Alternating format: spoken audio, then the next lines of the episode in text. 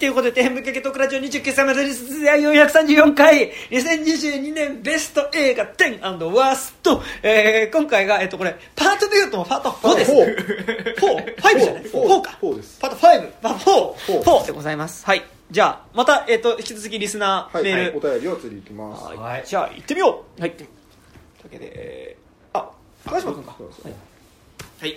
はい。えー、明けましておめでとうございます。ます初めてメールをさせていただきます。えー、カビと申します。すげえな、すげえ名前だな。か、か、カビか、カビさんかな？あの、カタカナでカビ。それカビじゃないカビ。カビ。もしかしてレズ風俗レポにレズ風俗に行ってましたレポの中田カビ先生じゃないですよね多分違うんじゃないですか。いや、カビだと思います。はい。えー、いつも楽しく拝聴させていただき、えー、させていただいております。ます。えー、ベスト10、えー、はい、10位からいきます。はい。えー、10、えー、ポゼッサー。おーい。えーあまり内容を覚えていませんが割と良かったと思います、えー意図されているかどうか分かりませんが皮下希望の、えー皮下希望を男の口に突っ込むのは、えー男性に対する今拉致を、えーまたはレイプを連想するさせる非常にいいシーンでした、あと VR 労働シーンもあこれ良かったですね。えースパイスが効いていたと思います。えー子を愛さない親描写が好きなので最後子供を主人公が殺したのも高ポイントでした、はいえー9位、えーニトラム、えー、来たー。えーまず主役の演技が卓越していたと思います、えー天性の不安定そうな見た目に加えて後先考えず幼稚に行動する浅はかさや、えー怒りや不安の高まりとともに発作的に理性を失っていく様子の演技が、えーに肉薄していたと思います。ケイレブ・ダンドリー・ジョーンズ、えー鑑賞中はずっとストレス指数が、えー上限ギリギリでした自分をコントロールできない人のね、話だからね。あこれはあれですね。第8位、えーエブリシング・エブリウェア・オール・アット・ワンス超話題作。はい、えー国際線の機内で鑑賞しました、えー。えー一言で言えば、えー相対主義によりあらゆる価値が平板化した現代におけるニヒリズムをどう克服できるのかというお話でした、えー残念ながらこの手の作品にやりがちな結末を迎えているため、えーテーマの追求という点では高評価はできませんでした。一方主人公のニヒリズムに至らしめる過程やその心理状況の、えー表現方法はかなり新しく感激の大胆さでした、えーあと純粋に笑えるシーンもありエンターテインメントとして間違いなく一級品です、しかし、えー現にニヒリズムに苦しんでいる人はこの作品、えーより神を読んだ方が救われると思いました、あこれなんだっけ？どの映画だっけあれでしょ？あの A24 のそうおばちゃんがタイムリープそうそうそうそうそう。あの、マルチバースもののね。うん。あれでなんだっけ？あれの人だよね。あの、おばちゃんやってるのが。えー。ミシェル・ヨうん。そうそうー。う。ん。ミシェル・ヨーのね。あのなんかあらゆる映画監督のな2022年の映画年間ランキングのもうベスト10に入りまくってた映画、早く見たいですね。今年3月だったかな、うん。はい楽しみですね。えー第7位、えー、メン、えー同じ顔の子たち。ねえ。ー今年の映画納めに鑑賞しました。お、えー性的なメタファーに溢れていてとても遊び心のある映画だと思いました、特に突起物によって肉体が、えー裂かれるこ,、えーことや、トンネルに男が乱入することによって平和が乱されるシーンなどは女性視点でのセックスを表しているのかもと感じました、一方作品のテーマをつかむのは難しかったです。女を憎むと同時に女から需要女からの需要を求める男に振り回されることを主人公が主体的に拒否するというストーリーなのかなとは思思いましたが、えー要素が多いのでいろいろとぼりこぼしている気がします、えー後半の、えー最高の連続出産シーンは えーダメ男が古代中世現代に連綿と続いていることを暗示しているのかそれともお互い、えー男がお互いを食い物にしながら、えー女を獲得しようとしていることを示していたんでしょうか、えー解説付きで見たいです、えー最後どうしたかについては僕はやったと思います、えーやったと思いたいですっていうね。はい、えー第6位シングネクストステージ、おおいおいおい。えー めちゃくちゃ泣いてしまいました。おどうしちまったんだよ。いいだろ別に。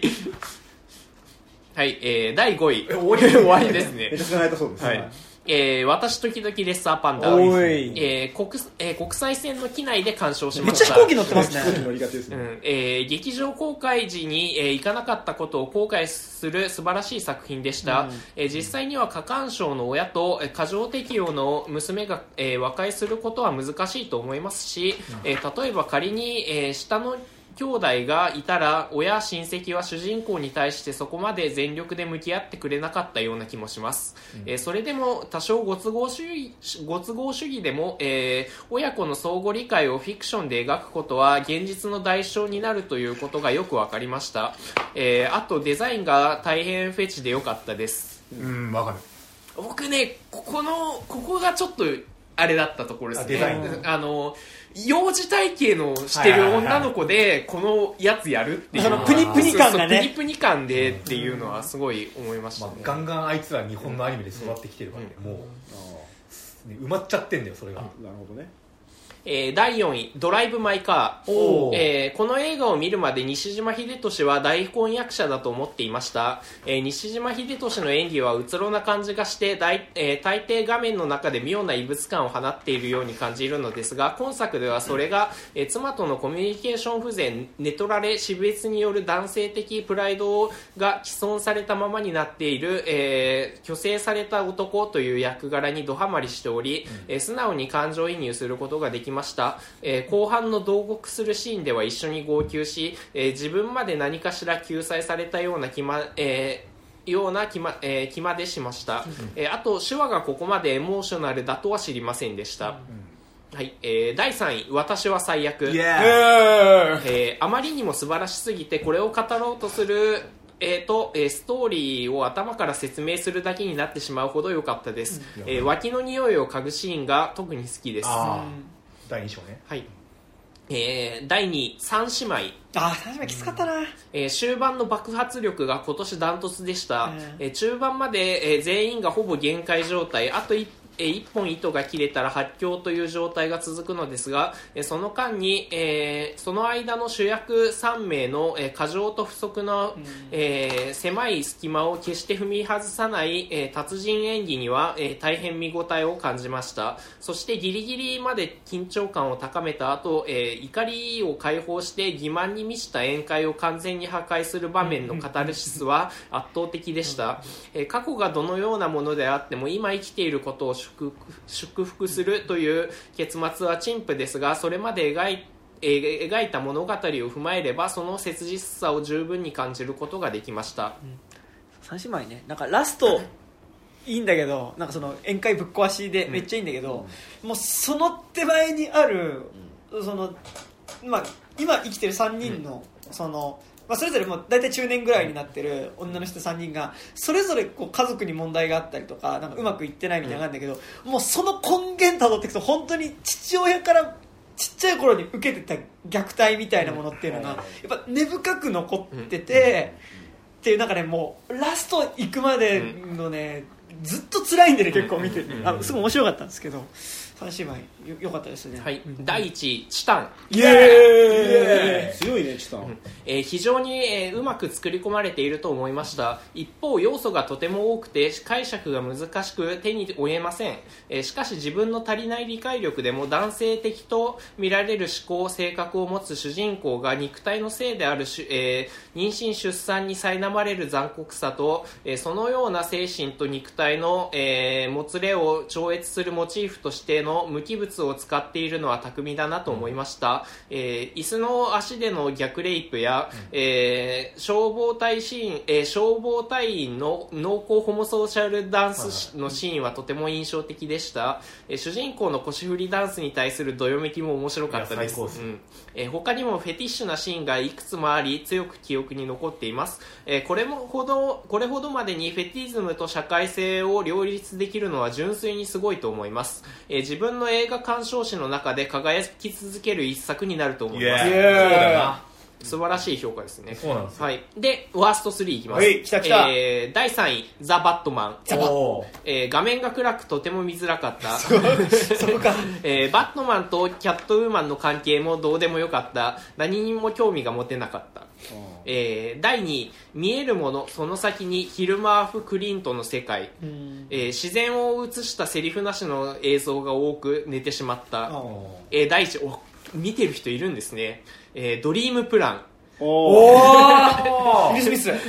えー本人の意思に関わらずテニスをさせることをめ目的に子供を作る父親の身勝手さを美談として書くことが許容されていることに耐えられない。結果うまくいったからドリームと言えるだけのことでテニスの才能がなかったらナイトメアでしかない。母親の意思も不在のようだった。実際に産むのは母、えー女親なのにもかかわらず。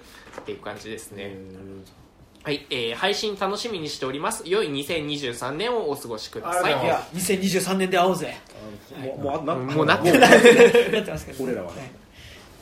なるほど。あのそちらもなってる。そうかなってる。あメール送った時はなってない。いやでも1日のメールだから。あそうか。2023 2023年です。まあそっか。明けましておめでとうございます。うん明けましておめでとうございます。そうですねはい。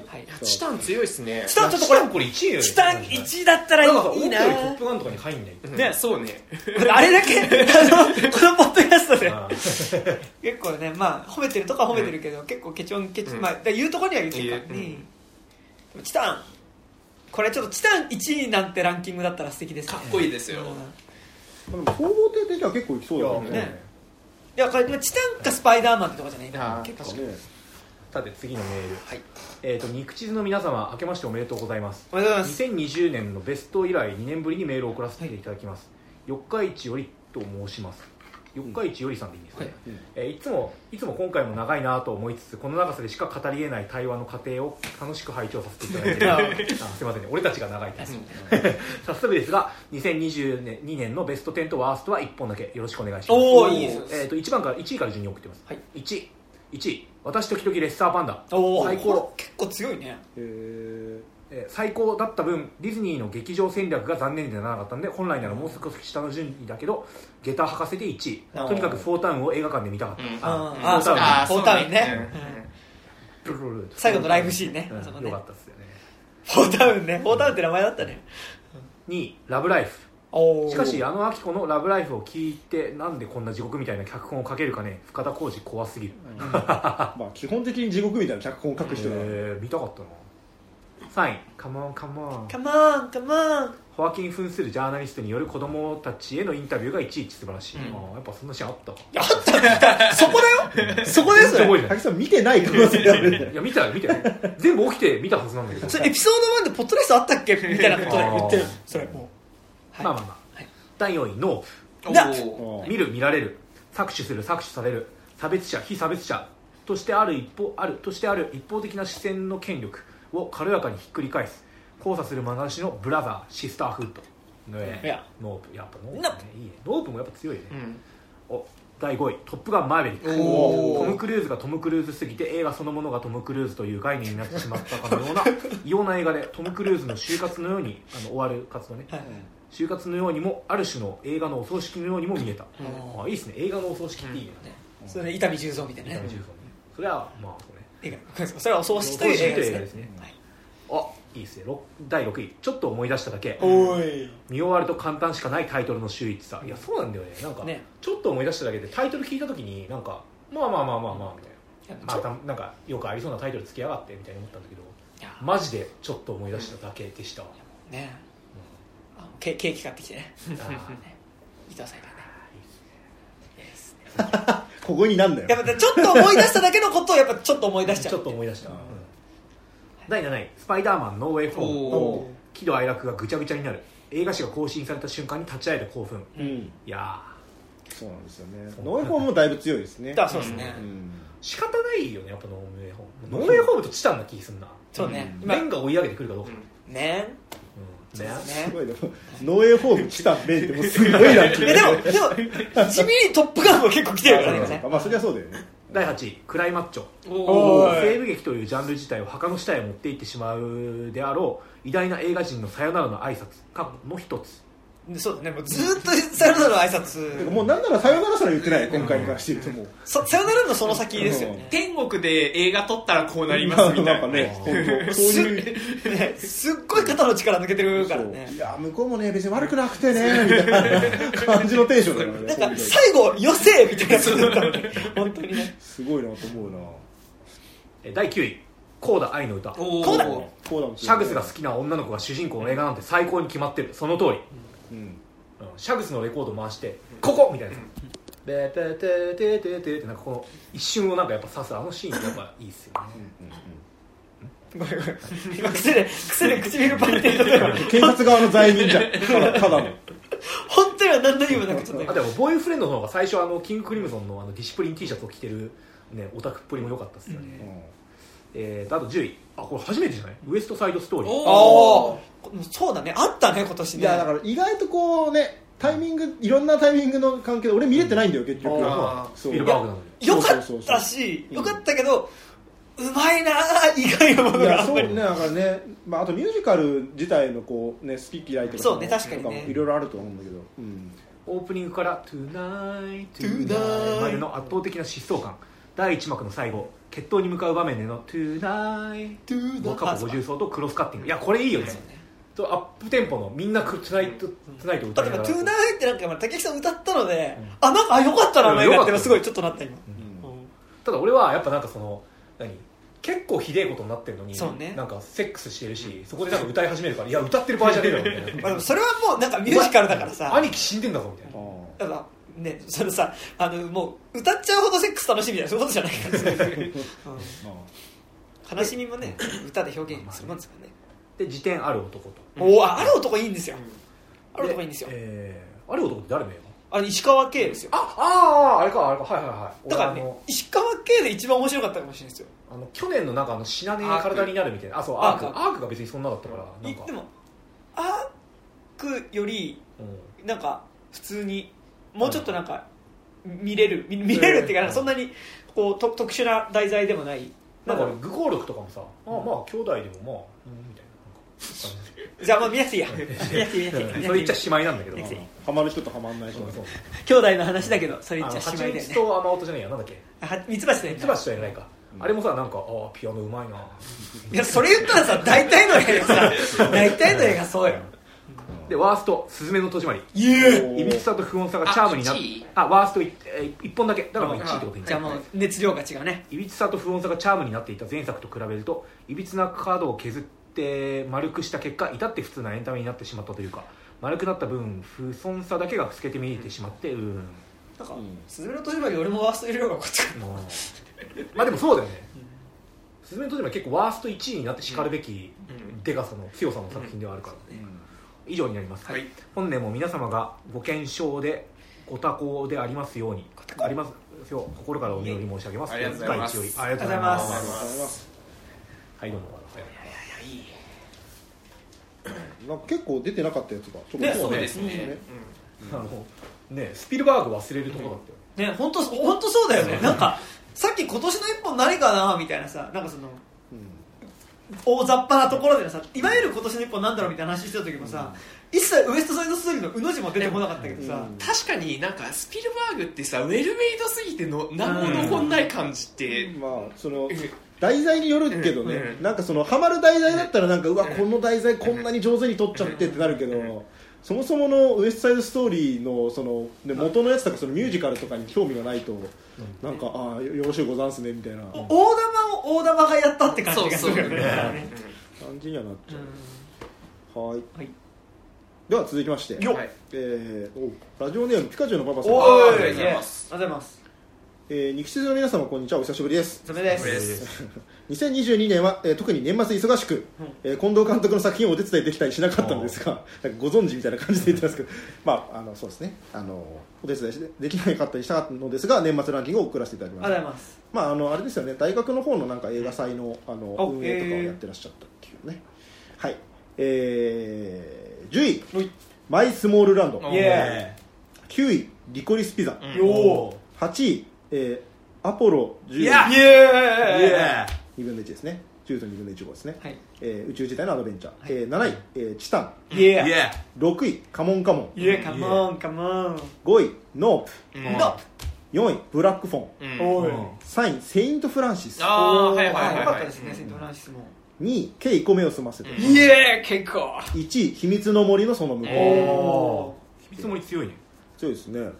見た人はやっぱり入れてるって感じですねはい、では、えー、とそれぞれ評価を書いていただいてます、えー10位は、えー在日クルド人および日本に暮らす移民難民の人たちの生活とその、えー不遇さをとても恥ずかしいことに本作をきっかけにしっかりと学ぶことができたので選びましたと、まあ、この映画がきっかけでこう学ぶことができたよって感じ。ですねえー9位と8位は名将監督による幼年時代の映画化というここ最近よく目にするようになったコンセプトの中でも頭一つ抜けた2作だと思います。来年スピルバーグあるんだもんね。そうなんだよ。これでもうなんか大玉中の大玉ですよそれこそね、えーリクイスピードと,、えーとアポロね、はい、で、えー、と今までの集大成に見せかけて全く異なる新鮮な味わいを残してさらりと終わっていく PTA ポール・トーマス・アンダーソンですね、えー人間の動きも実際のニュース映像もロトスコープで描き出すことで見たことない映像と語り口を見せつけるリンクレーターはさすがでした。いや本当に。確かにね。7位は常に違和感を与ええーコントロールが効かない体、身体ですね。のリアリティをめぐる映画と考えると突飛な描写の数々に思えて実はとても普遍的で地に足ついた作品と言えるのではないでしょうか、えー日本語タイトルをつけるなら「ちぐはぐな体」でいいと思います、えー6位カモンカモンと5位、えーノープは、えー映像論やメディアと知覚の関係について今年学んだ身としてはとても興味深い2作だと思いました。ああ大学生ですからね、えー6位カモンカモンは、えー、全てをか、えー克明に記録できる音声マイクというテクノロジーを通して世界を知覚する映画と言えますし、えー5位のノープは、えー序盤のスタジオで全てを克明に記録できるカメラの、えー的になった人間たちが反撃を起こす映画と言えると思います、えーあとしあと今年のベストサントラはノープですと、あノープで地味サントラいいんですよ。やっぱはい、で4位、ブラックフォンは、えー未来に開かれた青春映画が全盛期の時代において閉鎖的で暴力的な環境にを恐怖に耐えてサバイブする少年たちの姿を描いた暗黒のジュブナイル映画ではないでしょうか、えー物語が始まる前から繰り返し暴力の予兆を描くスタイルはほとんど井筒和幸のヒーローショーを連想したもの、あえー見終わった後シネマート新宿のロビーには黒電話の呼び出し音が鳴り響いていました。うん。ういうこと？黒電話があったのか？シネマートに、えーまあ。そういう演出ってこと？かな、えーで3位、えーセイント・フランシスは、えーか身体についての自己決定権同性婚、えー異人種婚えー信仰と思想など選挙で争点になりそうなトピックにあふれた映画です、そこだけ取り出せばテーマだけは先走った映画にもなりそうですがそうした要素が全て現代のアメリカで生きる上で直面せざるを得ない問題として理解できるように描かれている点に感心しました、単純に伏線の張り方も丁寧で何度もハッとさせられる場面の連続でしたえー30代の、えー30代になった女性のライフスタイルを肯定する映画として私は最悪と比較したいし、えーなんなら私は最悪より射程の広い結論を提示できていると思います、えー2位稽古目を澄ませて。は、えー、と映像と音を驚くほど厳密に感受した結果とんでもなく豊かな映画の世界にたどり着いているような作品、えーまあ、英語タイトルの「 Small, Slow But Steady」うん。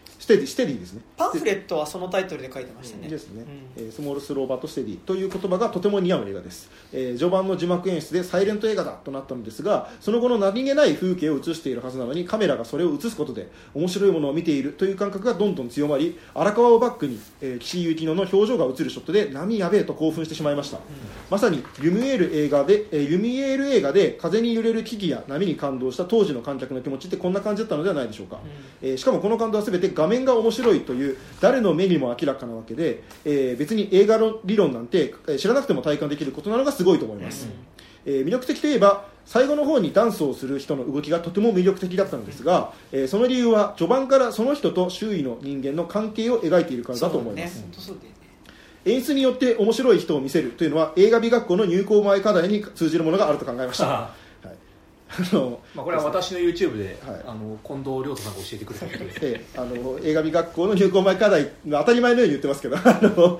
まあ、そういう課題があるんですね、はい。まああのまあ映画某学校ええ某映画学校のねあの入校前課題にあるのの、まあ、こう発想というか思想みたいなものがあると。で最後1位の「秘密の森のその向こう」えーは、セリーヌシ・シシアマと撮影のクレア・マトンが、えー心霊映画作家をしであることを示す映画でしたと、前編ここにはいない誰かここではないどこか今ではないいつかと交わる交わろうと願うことについての映画であり、それは直線的な規律を押し付けてくる社会に対するささやかで力強い抵抗のようなものだと思います。えー老人ホームの中を動くファーストショットからして映画の空気感に引き込まれていきました。そっと心の中にしまっておきたい大事な映画です、えー他に入れた入れたかった作品としては「スパイダーマンノーエンホーム」えーシャドウ・イン・クラウド」あああそれから見てないんだー見てないんだよ、ねあと「スペンサー・ダイアナの決意」あスペンサーいいんだね。えーそれから「ザ・バットマン」あたりですとザバうん。いやーそうね。ちょっとシャドウ・イン・クラウド見たかったな、ね。はいえー。ワーストですか？ワースト、はい。ワースお。えー3位「ドクター・ストレンジ・マルチバース・オブ・マットネス。結構これワースト入ってワースますト入ってるね。まあまあ不評っていうか、えー2位「呪詛」おー窒素おーうんうん。1位「愛なのに」ああ今泉力也うん。えー作家性が爆発と言いながら後半につれて文脈を剥ぎ取られ記号としての侍味映画の場面ばかりが連打される「ドクター・ストレンジ2」には作家処理が完全にディズニーのこ、えー顧客開拓とマーケティングに乗り込まれたように思えて非常にグロテスクな気持ちになりました、侍味の面白さは墓から手が出てくるだけで終わるものではないしあの粗雑な資料バトルに興奮しているだけでいいんですかねと言いたくなります、もう侍本人に。うん優れた映画は画面に映るものは自明ではないという自あこれあの2本目ですね、えー、呪詛のついて、えー優れた映画は画面に映るものは自明ではないという自らのメディアとしての性質に自己言及していたことを踏まえればそれをツイッターでバズりそうな都市伝説画像に矮小化したりして下り顔の呪詛には怒りを禁じ得ません、大体もったいぶって最後に出てくる地下道の映像がクソつまんねえわっていう。結構お怒りな。で最後。コロナ中に見たから割と楽しめたけどなんかまあその見てる最中別にすっげえつまんねえとか全然ないんだけどなんか後々考えた人なんかいろいろダメじゃねえか俺やっぱりっていう、まあでも結構僕らのあれダメ寄りの 私僕はあのその後あのさらにその後にあの女神の継承を見たことによって完全にヘイト寄りになってしまいましたが、はい。えーで1位の「愛なのに」はい。は何気ない日常としての異性愛を描く映画が、誰も味わったこと誰もが味わったことのある感情を描いた作品として評価され愛される構図自体がもう抑圧的に見える。自分としては、ね。うん。今泉力也とかジョージョ貞夫、うん。秀夫か、うん。が、えー、と松井大悟とかの作品っていうのが好きになれないんですが、うん。まあ、愛なのにっていうのはそれに加えてギャグも撮影も投げやりで愛というポエティックな表現と、えー古本や猫といったそれっぽいモチーフで逃げただけの作品に見えて嫌いでした本屋猫って古本屋ね。猫ってはいえー食い食わず嫌いしているのは100も承知で言ってますがカルチャー好きな若者たちの恋愛映画はその社会性のなさが特に嫌いです、若者のリアルとやらを描きたいのなら一作ぐらい選挙に行く映画作ればと思います、まあ確かに。まあ、と若者が言ってるという。そうね。あのえーいろいろと面倒くさいメールになってしまいすいません。いえ。いえとんでもないです。2023年も無理のない範囲で皆さんが活動を続けてくだされば幸いです、えー竹内さんのファスト映画大学とメガドンキ爆買い鬼ごっこ最高でした。ありがとうございます。お体にお気をつけください。今年1年もよろしくお願いします。ありがとうございます。これは聖火日というね YouTube チャンネルで見られる。はい、メガドンキ爆買い鬼ごっこのファスト映画大学ですね。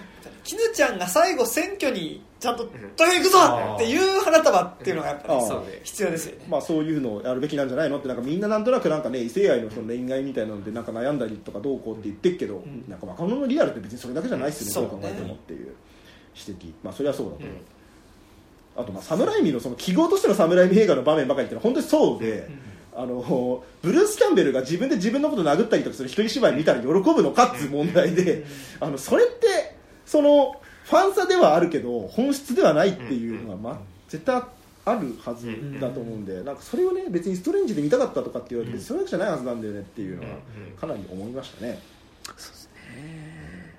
まあそれもなんかねえ餌与えられて「は あ!」みたいな。っていうね。なんか条件反射みたいな。でも条件反射の精度で言うんだったらどう考えてもノーウェイホームの方がうん。全然その高いからその条件反射度合いにしてもなんかいやせめてそれならもうちょっとうまい餌がくれよっていうね。しししかもちゃんとあの反射させるためにちゃんと物語性をつけてあげてるからなんか一応の補助線はねつけてあげてるね、じゃなくてなんかそのマルチバースっていう便利概念によってなんか何でもありっていうのでブルース・キャンベル出てこられたからそれは上がらないよ。いやなんかツイッターのバズ動画とかそうと一緒のなんかあれになっちゃってますよね。でしたね。マルチバースオブマットでそれストーリー一個も分かんなかった。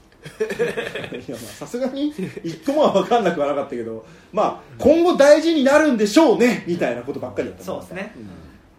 それに今泉力也だと、うん。あの窓辺ま、窓辺2点はめちゃくちゃなんかなんなら結構今泉力也ベストだったかもぐらいによくて、この後出てくるんじゃないのかな。なんか恋愛したことで本当に好うん。きにはその人のことはと関係は持ちたいけどいわゆる恋愛的なところでの感情だったり執着がない人っていうのうん。が、まあ、なんかどういうふうに人と関わっていくかみたいなうん。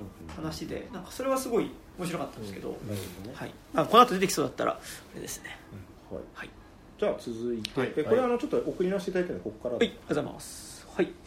えー、ラジオネーム、えー、汁なし担々麺さんからですね。すげえラジオネームらしいラジオネーム食べ物の名前ってラジオネームっぽいね。あ ですね。えーいつも楽しく拝聴しております、汁なし担々麺と申しますあ。りがとうございますありがとうございます、えー去年のマトリックスレザレクション会から肉質を聞き始めましてえー今回初めてお便りを送りますありが。とうございますさて、えーことえー早速今年のベストワースト映画の話に入ります。うん。今年は上半期はいろいろと映画を見ていたものの下半期は仕事が忙しくなってきたこともあり年間鑑賞本数は30本となりました。いや見てますよ。いやいやいや。全然十分見てますよ。今年はその中でのベスト5とワースト3について話します、はい。なんで今ワーストだけ日本語で言ったんですかね。ワースト3って言うのかなえーではまずベスト5から。はい。第5位ザ・バットマン。おおザバザバ第4位。あこれ初めて来ましたねボイリングポイント。沸騰おーお見たかった。お面白かったです。ね第3位ウエストサイドストーリー。はい。第2位ナワリヌイ。ああこれよかった。これよかったよね。第1位モガディッシュ。脱出までの14日あ間ー見てないわ。よかったですね。全然見てないで見すてねえわ。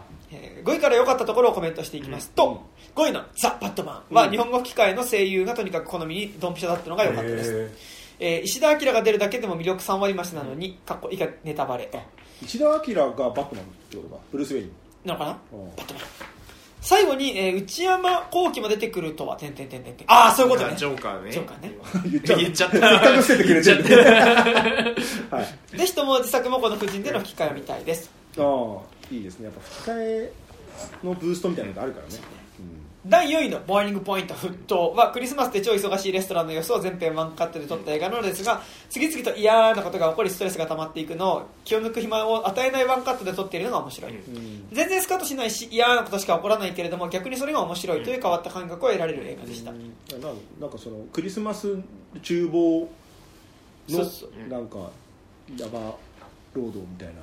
ヤバロードっていうかもういい変な客とかそもそもそのレストラン自体がうん。もう店長がもう完全に店長するのがあの念願でオーナーになった店なんだけどもうそのなんだろうシェフとしての多分腕はあるんだけどうん。店をう運営するっていうかうん。マネージする能力が。マネージする能力がマジでなくて食材もちゃんと届いてなかったりとか、あのいろいろと問題がそもそも開店前からあるところになるほどねさらにちょっとお客さんとかも嫌な人が来たりうん。そこにさらにその料理評論家みたいな人があそこ来てんじゃんみたいなこととかがあってで主人公はもうもうまともに仕事できないからうん。あのこうスポーツドリンクでボトルみたいなんじゃん。うん。あれの中に酒入れて飲んでやってるのね。うんでもその時点であやばいやばいやばいみたいな状態でそのいつ何がきっかけでもうダメになってもおかしくない状態で店を回していくみたいな。じゃあ結構もうあの暗い王様のレストランみたいな話。てかなんかねあの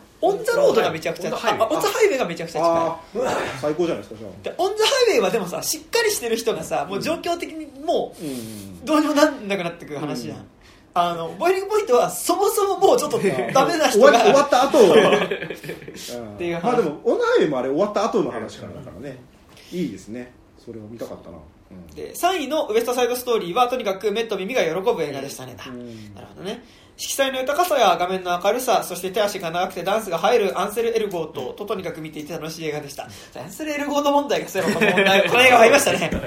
そうね。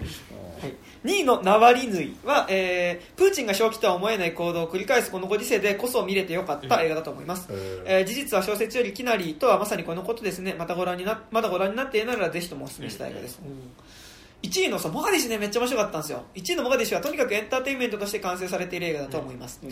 南北のメンバーの対立がえー緩和し始めるのを食事の取り方で表した会食シーンや終盤のマックスマッドマックス的な走行車でのカーアクションシーンなど映画としてとにかく見ていて楽しいシーンが多く単体でサクッと見れて終わった後にああいいもの見たなと思って帰れるちょうどいい映画だったかと思います、なるほど。なんか一本の中にまずいくつかのジャンル映画の美味しいところがめっちゃ入っててなんかね前半のとことかなんか要塞警察的な面白さもあるしなんか閉じ込められた中で全然こうそれぞれの立場とかがうん。違う人たちがうまく共闘できるかなみたいなところは結構タワーリングインフェルノみたいな面白さもあったりしてで後半はマジであのマッドマックスなるほあの怒りのデスロードになっていくっていう。あれね、なんか予告の時点でてかさなんか俺韓国映画の、まあ、ある種の映画に対して常に思うんだけどさ、よくこの題材見つけてきたねっていうのをさ本当にうまいよねそこ。なんか日本映画で逆に感じれないうまさの部分っていうか、そりゃ100%おもろくなるだろうっていう題材をさちゃんと持ってきてしかもそれが割とか史実とかさなんか比較的近代史の中のどれかの事件とかからさ持ってきてるのが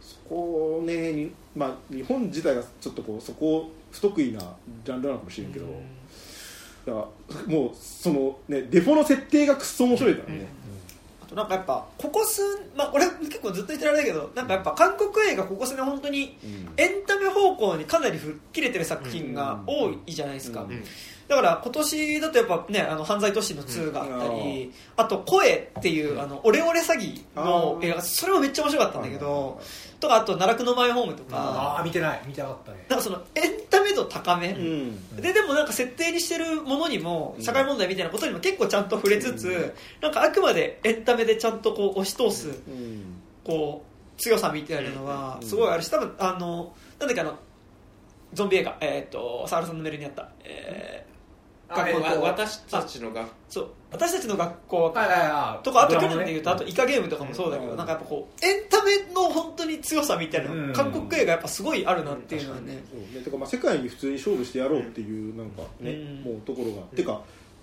なんだっけ今年だから来年だか忘れたけどさ寄生獣やるんでしょ？えマジで？韓国ドラマ版で、あそれは楽しみですね。いや楽しみなんだけどさでもなんかそのそれでさ普通に超ヒットした時にさなんか嫌になるよね。まあでもでもただただ俺は俺は忘れてないので言いたいのは韓国版の人狼はクソだったっていうことはあーまあだからね必ずしも別にその10割ヒットさせるわけじゃないっていうね、そう。まあっていうのはう。んまあまあそれはそうです、ねなりますけど。でもまあなんかでも本当韓国のでもそのエンタメのその強さっていうか地形が強いですようね、ん。っていうのはすごい思いますね。うん。はい。これさ5本までしかないけどこれは順位つけてあるから上から10点でいいんだね、うん。いいか、でそれではワースト3に入ります、はイエーイ。来たぜ来たぜ来たぜ。ワースト3そうラブサンタ。ワースト2位犬王えー、よかったじゃん。ワースト1位君を思いバスに乗る、うん。あこれ知らない知らないワースト3位のラブサンダーはえーガンズの使い方があまりにも雑で映画自体にそ、えーそえーさ冷めてしまったのが残念なポイントです。それが流れるよね、ラうん。そうあのあの前回の移民の歌が超良かった分ああの今回そのなんか全然頭に残んないね。Welcome to the jungle! でしょ。あウェカムトゥザンジャングルのそうなんかなんかでもあのなんだろうなんか盛り上がるっちゃ盛り上がるけど、そのドラマ上別に盛り上がんないポイントなんなんていうのかななんかまだそんな上がってねえよみたいなところでかかんのよ。なんか。こっちが全然 Welcome to the jungle テンションになってないところでシャナナナとか言われててうん。みたいな。えあれ流れるよく流れてたスイートチャイルド前に流れるパパパパパパあの曲めっちゃ好きよカラオケでよく歌うんですいつこの母乳だそれは Welcome to the Jungle それが、えー、如実に現れたのが終盤の序盤のアクションシーンで「Welcome to the Jungle」をバックにソーが、えー武装するシーンは上がるシーンではあるのですがなぜガンズが流れているのかに理由がなく これはただガンズが流れたことに対して上がっているのではないかというソーがアクセルローズっぽいながら監視をしていましたワースト2位の犬王は曲に乗れないライブシーンが冗長で飽きてしまい、まあこれ曲に乗れないと結構しんどいですよね、映画全体にはあまり乗れなかったためにこんな順位です、あワースト1位になって急に分量が長いですな。ワースト1位の君を思いバスに乗るは亡き妻との約束を果たすために老人がイギリスをバスで縦断するという話なのですが、面白そうじゃん。うん。話を進める中でゴールに対して今どこまで進んでいるのかが全く分からずこれいつあるんだよ。ととにかく単調で長く感じてしまいました。ここからネタバレを含みます。はいまたラストにイギリス縦断旅行で関わわってきた人がゴール地点で老人を待ち構えているという展開がありますが この展開にどうしても嫌悪感を抱いてしまいました私がひねひねくれているだけかもしれませんがこの老人の亡き妻との約束を果たすという個人的な旅を周りの人間が感動するための道具として使っているか感を感じてしまいどうしてもモヤモヤが残ってしまいました、なんかストレートストーリーもなんか割とうん。なんかみんな頑張れみたいな感じでしたなんかね。いやでもストレートストーリーは道中で出会った人とはもう二度と会わない。からあそっかそっか。最後別に待ったりしないか。全然合わない。普通に弟とあの目を合わせるだけで終わるんだ。だからいいんだよ。そうか、そうね。ね以上が私の2022年ベストバーストになります。このように映画の感想を文章にして残すのは初めてで、拙い文章となってしまいします、ね。いえいえそんなことないですよね。来年はえこういったアウトプットも増やしていきたいと思いますので、また肉地図にも感想やったり送っていこうと思います。おお待ちしてます。絶対送ってくれよそれでは、2023年も配信楽しみにしています。ありがとうございました。ちょっと一瞬トイレ行ってくるので、はいあのこれ書くのあ山田が書いて高島君読んでもらうはい、じゃあ、お願いします。はい、ということでね。ここまでのところでどうですか？そうですねカモンカモンも意外とと来てますねめっちゃ来てますなんか見た人はもうかなりの頻度で入れてますね。俺も入れてないけど、全然辞典っていうか、うん。でしたよ。カモンカモンは。誰に言い訳してる？いやなんか俺もカモンカモンはいいと思ってたし、入れてない。まあでも入れ入れなかったことも選択ですからね。そうですね。そうなんだよね。そうですね。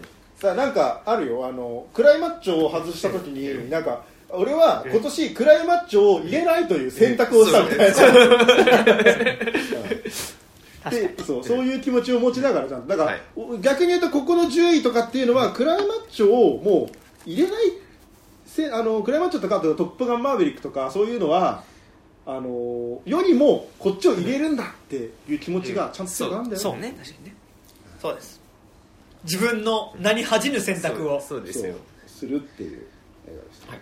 じゃあ次。はい。次は次は誰だ、はい。次は誰だ、えーラジオネーム頭脳少年。あどうぞああえー、肉地図の皆さん、えーこんにちは。明けましておめでとうございます。おめでとうございます。えーまた1年ぶりのメールになってしまいました、えーラジオの方は定期的に聞いております。ありがとうございます。えーこんなサイレントリスナーですが今後ともよろしくお願いいたしまよす。ろしくお願いします。えーさて、えー本題の年間映画ベストの方に移ります。まず第10位が、えー神は見返りを求めるです。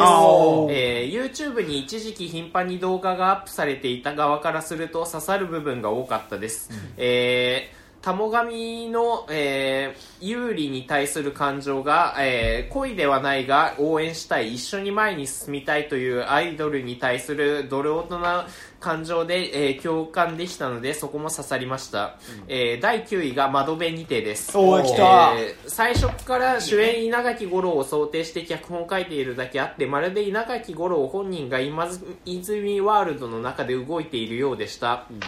えー彼も役作りをしなかったと言っていた通り、えー自然な演技で素晴らしかったです。好きという感情、それ自体を深く考える作品でした。えーえー次に第8位がバーバリアンです。おおえー常に予想の斜め上を斜め上の展開が最高でした。目を引くビジュアルも多く引き込まれます、えー恐怖と笑いの連続で感情が、えー忙しく楽しかったです、日本だとあのディズニープラス配信になっちゃってて、あのこれもだからこの今年の年間ベストホラーランキングベスト10みたいなのが、あのアメリカの方とかであって、その中にもう普通に入ってるし、あの興行収入的にも確かベスト10ぐらい入ってるんですよ、ホラー映画では。えー荒廃したデトロイト怠惰な景観は事実でありえー本作と現実が地続きに思えてくるところも良かったです、えー次に第7位がナイトハウスです、えー夫の行動がミステリー要素で面白かったです。サイコスリラーですが感動するところもありそこも良かったです、J ホラー味があったりどんでん返しもあり満足度が高い一本でした、えー第次に第6位が私のヨーヨーです、えー今作はネットフリックスオリジナル映画です、えーえーパウラとヨーヨーの、えーヨーヨーヨーヨーヨーでいいのかな？の、えー恋人未満友達以上の同居2人えー同居女性2人の物語でと突如始まったヨーヨーの結婚を阻止しようとするパウラの破天荒な行動を描くコメディです。おしゃれな映画で目を引く目を引くセンスの良いショットがふんだんにありました。エンドロールまで監督の素敵なセンスが反映されていたと思います。サイ、えーサントラもおしゃれで良かったです。パウラのキャラクターもよく印象的な作品でした。えー次に第5位が「探す」です、えー予告編を見た段階では想像もつかないような展開内容になっていてすごい面白かったです、えー舞台が西成だったことで、作品に個性と今作に合った良い雰囲気が出ていたと思います、えーある出来事でその人の日常が変わることによりその人自身もガラッと変わってしまうその恐ろしさを感じた作品でした。片山晋三監督の、えー才能の、えー、凄さと器用さを改めて感じ、えー今後さらに見逃せない監督になりました。西成ででもなんかやっぱあそこのアクションシーンっていうかさ、うんチェイスシーンが撮れてるっていうことはマジでめちゃくちゃあれはすごい良かった、うん。あとあの単純にあの画面に映り込むどこまでがエキストラでどこまでが本当か知らんけど、のあチラシ配りそうそうなんか要所要所で出てくるさなんか あのエキストラの人たちがさあ本当にちょっとなんかそのこういう土地にしかいないであろうみたいな感じのなんかリアリティのある人たちでよくここで撮ったねっていう感じはすごいあって。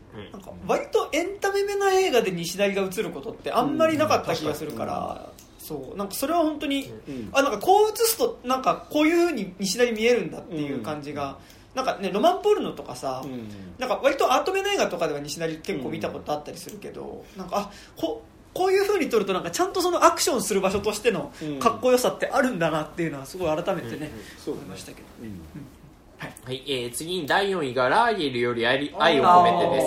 えー劇中で描かれていたことのほとんどが史実というのがすごいなと思われ思いました、えー抑留者たちに飼われていた犬の黒の作り話にしか思えない終盤のエピソードも史実と知り驚きまた感動しました。日本人なら知っておくべきシベリア抑留、えー山本畑を知れてよかったです、えー次に第3位がサバ缶です。あーえーああ見たかったえー今作ではいくつかの別れが描かれます。そのどれもが本当に素敵で感動しました。今作の別れのシーンは、えーずっと記憶に残り続けていると思います、えー次に第2位が「猫は逃げた」です、えー猫のカンタとミミが愛おしく感じられました、えーこの手の映画でど登場する動物を魅力的に撮れているのは、えー重要なのでまず良かったです、えー主要な4人の登場人物のキャラも立っていて皆が本当に生き生きとし人間味にあふれていて魅力的でした、えー後半は驚く展開がありそこがすごく面白かったです。ジョジョ秀夫さんは面白いえー脚本を書くなと思いました、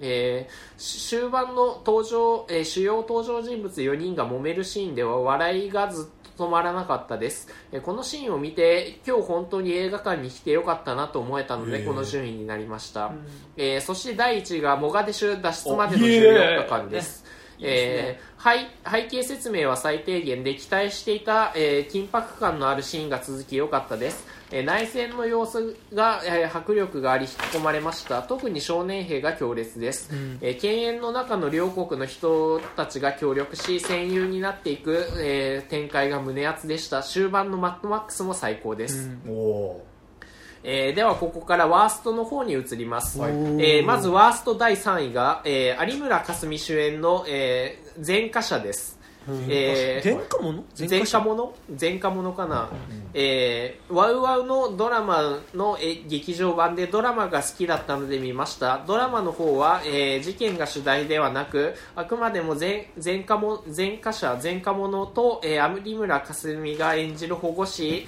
えー阿川、えー佳代が、えー中心のドラマで過去の事件や失敗と向き合い苦悩する前科者と、えー法えー、法刀本心でうん葛藤する保護士が中心に描かれる内容でした。しかし映画の方は拳銃強盗からの連続殺人事件という数十年に一度あるかないかの大事件が起きてもう保護士がどうこうという話ではなくなっていました、えー結果前、えー主題が前科者と保護士ではなくこの事件になっていて、えーそこが、えー前科者という、えー作品をぶち壊している気がしました。映画化だからドラマよりスケールをでかくして主題がブレて失敗するという典型的な失敗例だったと思います。ありますね。えー第えー次に第2位が、えーチェルノブイリ、えあー。いえー1986です、えー福島フィフティに近い作品でえー事故の原因や被害を描かず、えー事故を対応した英雄を見てという、えーロシアのプロパガンダ映画でした。HBO のドラマ「チェルノブイリ」のような作品を期待したのですが、えー全然違いました。基本アクション映画ですが演出が地味でジャンル映画としても出来が悪かったです、えーそして最後に第1位が「シン・ウルトラマン」です。おおイエえーシン・ゴジラがオールタイムベストに入るほど好きでそんな映画を期待して見に行ったのですが全然違いました。見ていても、ね、全然内容が入ってこず結果長澤まさみが大きくなったことしか 記憶に残りませんでした、えー今作については内容がどうこうより期待していたものと違いがっかりの気持ちが大きくこの順位になりました、という感じですね。まあシングルトラマンねバーストに入れる人が全然いるバランス感なのも分かるですね、長澤まさみが大きくなってセクハラされるだけの映画そうですね。あそこ気持ち悪かったですね。そうなんだよね。結構問題のいろいろある、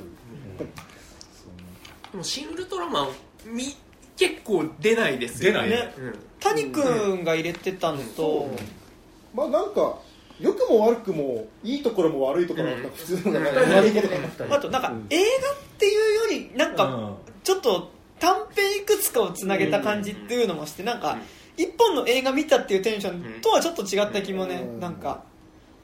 なんかねいろんな意味でなんかそのベストに入れるほど好きでもワーストに入れるほど嫌いでもないみたいな、一番バランスになりやすかったですね。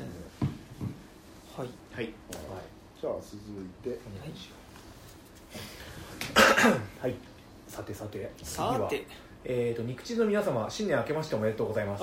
水道の巨大白波を実在したという変な番組名でおなじみの310佐藤と申します。い。いつも番組楽しく拝聴しております、はい。レイトがいつもお世話になってます。今年も映画ベスト会を実施することのことでお便りさせていただいています。はい。今年もと言いましたがこれを書いているのは年明けの1月1日です、うん。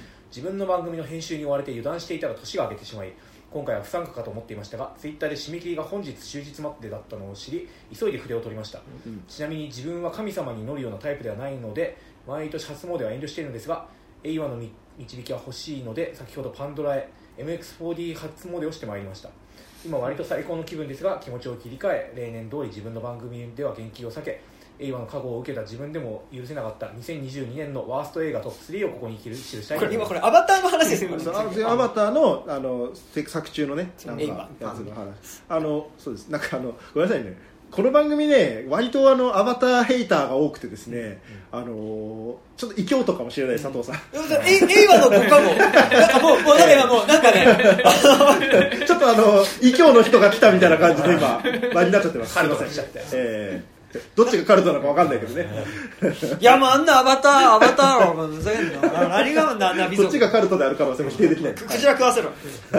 余談ですが同年のワースト界を背負って立つ悪魔の子。大怪獣の後始末は丁寧に一礼し除外とさせていただきます俺と同じです。ねここのこの判断をするかしないかっていうのは今年やっぱ一個ありますさ大怪獣の私はさ多分その全然ベストの今年の陸地のワーストの中に入れると思うんですけど、あのーなんかみんながその扱いをした結果さなんか結果的になんか入んなかったんいやでもそれが私の望んでいたことああですなるほどね。なんかさあのもうえもうこれをさ、わざわざワーストですって言わなくてもよくないみたいなテンションももうなんかもうあったりする。言及すらしたくないみたいな、はい紙面に印刷するインクが無駄ですね。そういうやつはい。さてワースト第3位、はい。モービウス。基本的に映画館で寝ない寝ない方なんですが今年唯一眠気を誘った作品です大怪獣の後始末も起きてました、映画の内容もかなりうろ覚えだったのでマジで寝てたかもと思い今アマプラで見直しています。結果1時間くらいのところからほぼ初見でした。そして最後まで見たけど結局面白くなかった、うん。アメコミ映画軍軍友え？軍友割拠って読むの？かこれ、うん。初めて俺軍友割拠っていうの漢字で読んだ。本 こんな字書くんだね当だからヤンキー漫画とかね。好きだったら多見れる分男の読めるやつですよね。割礼の割にありどころって書いて軍友割拠。こう読むんだ、へえで群雄割拠のなんとか時代みたいな。知らんかった、はい。アメコミ映画「軍友割拠」の時代にソニーはまだこんなものを作っているのかとため息の出る意識の低い1分でした。うん。はい。はい。ワースト第2位「ジュラシック・ワールド新たなる支配者」イエーイイエーイファックユー何をどうやったら前作のファックユーじゃない。ファッ何をどうやったら前作のあのラストからここまで賠償化して話を作れるんだと疑いたくなる。映画でしたその通りみんな同じこと言ってんだよ面白くなりそうな大話でふざけて失敗した大怪獣の後始末とその点は似ていますね。制作のスピルバーグとフランク・マーシャルは脚本すら読んでいないと思いますスター・ウォーズ」の続編で脚本を却下されまくってた頃はトリンコリン・トレボールも大変だなと思ってましたがそっちはそっちでどんなの書いてたんだと J.J. エイブラムズの苦労が伺い知れます。そんな本作が本作ですが興行的に2022年世界で3番目に儲かってます。ブランド恐るべし、いや本当だよね。いや本当だよね。こんなクソつまんねえがみんな俺も見に行ったし、ね。でも俺それ言ったらアバター・ウェイ・フォー・ウォーターもそうなんですよ。まあまあまあ。そう。結構アバターが本当トップクラスぐらいで売れてるんですよね。俺アバターが世界興行ガンガンいってるのはもう、うん。キャメロンっていう名前とがあるからだとしかなんかね。まああとまあみんなできるだけいいフォーマットで見に行くっていうあーそうね確かにね。みんな3000円払ってるんでそうだから「トップガン」もそうだったよねだって。多分今年1位今のところ「トップガン」のはずだと思うんで。あとあれねアバターはなんかあんま言葉とか分かんなくてもなんか楽しめるってのあるかもしれない、なんかね。結構なんか中国市場とかで強いみたいですうね、ん。なるほどワースト1位、はい。来ました。バイオハザード Welcome to Raccoon City。ゲームの熱狂的なファンだの原作に忠実なものを作るだの監督のヨハネスロヨハネス・ロバーツさんが散々ののたまってましたが、うん。蓋を開けてみれば内容云々の前にこいつが映画撮るの下手くそすぎてびっくりしました。技術も教養もない素人がどこかで見た好きな映画の演出をひどいセンスで真似しているかのような映画。パンフのインタビューでもビッグマウスでやり遂げた感のあることを言って続編もやる気満々でした大怪獣の後始末のプロデューサーと同じですね。あかつていいだからさ大怪獣の後始末言及しないって言ってる割にあさタイヤからすっごい石が投げられてかつて1作目を作るときゲームのゲあゲーム親元のカプカプコンにジョージ・エロメロの脚本が却下されたエピソードがありますが、うん。今作の今回の脚本が通って公開まで行ったことをロメロが知ったら墓から出てきて安らぎにしてくれそうです。確かに。あロメロ墓から出てくるって燃える展開ですね。いやてかレモロメロを墓から出してくれるんだったら別に許すよ俺。楽にあ怒りのあまりうんえーこいつには神企画ファスト映画大学を100回受講して正月の映画の勉強の機会に当ててほしいです。ファスト大学っていうのは私の作ってる YouTube チャンネル。坂のすめがやって聖火日のえーとチャンネルにありますのでよかったら見てください。近藤亮太っていう人が出てます。えーと近年の石を投げたくなるようなワースト映画の少なさに皆様も残念がっておられましたがとりあえず昨年の商業作はなかなかに粒揃いでした。現場からは以上です、それでは皆様のご多幸となおますますますのご発展をご記念申し上げます、PS レイト様には当番組のランキング会にもご参加いただきました。あ肉チーズのベスト回収録もあり書き込みでいろいろ見ている最中だったので12月23日時点での暫定版ですが1週間でどれほどランキングが変わるのか興味ある方はお聞きいただければと思います、ゲストはインサートありがとうございます、うござい。ます結果的に別に変わっちゃないですけどあの向こうの方ではあの5位までしか発表してないんでああなるほど。えー6位から10位まではドアとバーストはここでしか。何 なんですか謎の。無料版みたいな。謎の。でで普通伏せるんだったらその1位から 5位を伏せろよっていうね話なんですけど。はいありがとうございます。バイオね。ヨハネス・ロババイオでーもその叩きがいがある楽しさはあってまあそれはそう、うん、なんか。すげえ全身に文句言える。うん、なんか俺普通になんかあのーバイオ界別に今からでも撮りたいぐらいの熱量まだ持ってるからねちゃんと、まあね。うん、はい。じゃあ佐藤さんありがとうございますね。ありがとうございさあだいぶお便りも残り少なくなってまいりました。あとえっ、と5通かな？おおまだ結構あるじゃね。えかよいやだから思ってたよりまだありましたね。え？頑張りましょうね。頑張りましょう。はい。行ってみよじゃあ続きましてえー、あはい。熊谷義光さん。うおおありがとうございます。ありがとうございます。いつも楽しく聞いております熊谷義光と申します、えー、2022年はそんなに映画を見れてないので大したことは言えませんがある典型的なミーハーな映画ファンを代表しましてベスト10投票させていただきます。典型的なミーハーな映画ファンは何を入れてくるんだ？いや多分その 典型的ななんだろうな。典型的な民放だよ、第10位こちらあみこあれあれ？なんか。まあまあまあまあまあまあ、まあ、見る人はいるよ。まあ見る人。は、まあまあ、映画ファンだよね確かに。こちらあみこ見てる人ね、えー、アミコは外側から見ると単にかわいそうという言葉だけで片付けられてしまうような子かもしれませんが、うん、アミコ視点つまり内側から描くことでそれだけでは言い表せれないような豊かな世界を描けるのも映画ならではの魅力かと感じさせてくれた作品で何とも言えない余韻を感じさせられた映画体験でした。なるほど。第9位鏡の古城。おお試写会で当たったので期待はそこまでしてませんでしたが、ラストにかけての疾走感はさすが原敬一作品だなと思わされ、えー涙を絞り取られました。本当かよ。いや見てないんだろ？見てから言えまだ信じねえぞ俺は。見てから言えよまあバースデーのね。バースデーのね貯金があるから。それ貯金じゃない別に借金だ借金かえー第8位「トップガンマーヴェリック」おえー語り語り尽くされていると思いますねので、えー特に何も語ることはありませんが今年はこれをベスト10に入れない勇気は僕にはありませんでした、まあ、意外とすみませんあの語り尽くされてなかったです。はい、えー7位えードクター・ストレンジマルチバース・オブ・マットです。おおお別にいいだろ。別にいいだろ。特に言うこともないんですがマルチバース・オブ・マットネスという響きだけでワクワクさせられそれはねそれはね。映画の感想じゃないじゃん。もうてかマウス・オブ・マットネスをやってくれるんだと俺。勝手にまあまあまあ。期待しすぎた。そうなんだよね、まあはい。違う監督の作品だけどそれあとは、まあ、カンカンメタですからね、えードラマ版の「ワンダービジョン」をなかったことにする勢いのある完全さ侍味濃度高めの作品だったので理屈抜きに楽しめました、いやドラマ版の「ワンダービジョン」がなかったことにするっていう点が問題だっていう話をねしてるんですよ、ね、第6位。RRR おおお見派ですね。ひでえな。幻想が写真やったえー見ている間ずっと楽しい映画で誰も置いてきぼりにさせないだけの求心力みたいなものを感じました。なるほどね、うんはい、なるほど。5位、えーこんにちは私のお母さん」ああ韓国映画のやつ。かな？大衆娯楽作品として完璧だと思いました、そうです、うんうんうんうん、はい。第4位「女神の継承。おおベストで入ったの初めて？うん」かもしれないね、えーでもテンション的に当時のテンション的には結構ベスト寄りだってか俺は結構高かったからね散々長々と見せられて風神さんが微妙にあそう。だ風神さんならベストなのか。ベストなのか藤井さんなんかベストだったのかワーストだったのかいまだによく分かあってないの見た映画を順番に並べたら比較的ベストの方に行ったっていう感じね。まあいいんですけどね、別にえー散々長々と見せられてからのあの終わり方は白石浩二オカルトの身も蓋もなさがあり、えーその意味そのいい意味での素人っぽさっていうのが日本人ではなくてタイの監督が手掛けたことで結果的にこの監作品の魅力になったんじゃないかと思いました、まあ、とはいえでも心霊写真もっとすごいちゃんとした映画だからね、で心霊写真ついでに今配信であ U-NEXT入った U-NEXト入っててで心霊写真めちゃくちゃいいっすよ めちゃくちゃいいんですよ本当に見てほしいマジで、あのー全然女神の継承にちゃんとすごい本当にちゃんとホラー演出をやってますからね。あとなんかそのホラー対象である、まあ、女性の幽霊が、うん。まあ、現にいるけど、その幽霊が男性に対して男性から見た時その幽霊がどう見えるかっていうことと、うん。女性から見た時にその幽霊がどういうふうに見えるかっていうところの視点の違いとかもめちゃくちゃ面白くて、うん。あの撮った心霊写真をうん。パラパラパラパラってやっていくと、うん。パラパラ漫画になってるところとかすっげえ面白かったです、へそうそうそうそう。結構ねあのすごいなんかあのちゃんと新しいっていうか、なんだまあ新しいって言っても古い作品なんだけど、もう十数年前の作品なんですけど。だからなんか逆にフェイクドキュメンタリーにここだわらず女神の継承を撮ってたら、もしかしたら全然って感じはいね。や絶対ねフェイクドキュメンタリーとかその POV 形式でやるべきじゃなかったんですよ、まあいいんだけどさ。はい。第3位、さようなら。あ知らない。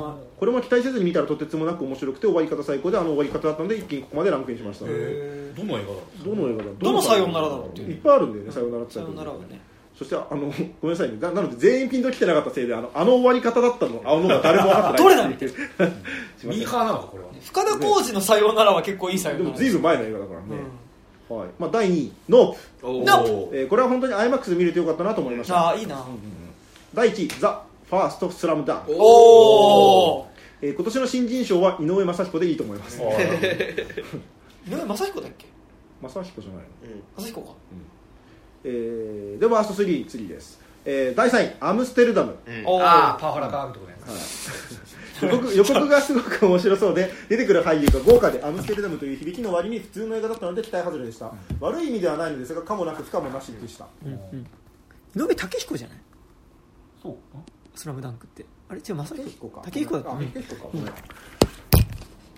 めん。俺が感情を読み間違えてない打ち間違えてないですちゃんと大丈夫ですえーっと2位明け方の若者たち。おーいやいやいやいや花束みたいな恋をしたの2番線時間は否めなかったですがあ否否め否めなかったと。でこれを見るなら圧倒的にちょっと思い出しただけをお勧めします、いやまあさだからさそのさ朝起きてさもうまあ、エッチした後のさ朝起きてさ iPhone から目覚まし代わりにエイリアンズ流れてさこれなんて曲？みたいなキリンジ。キリンジのエイリアンズ。頭おかしくなかった。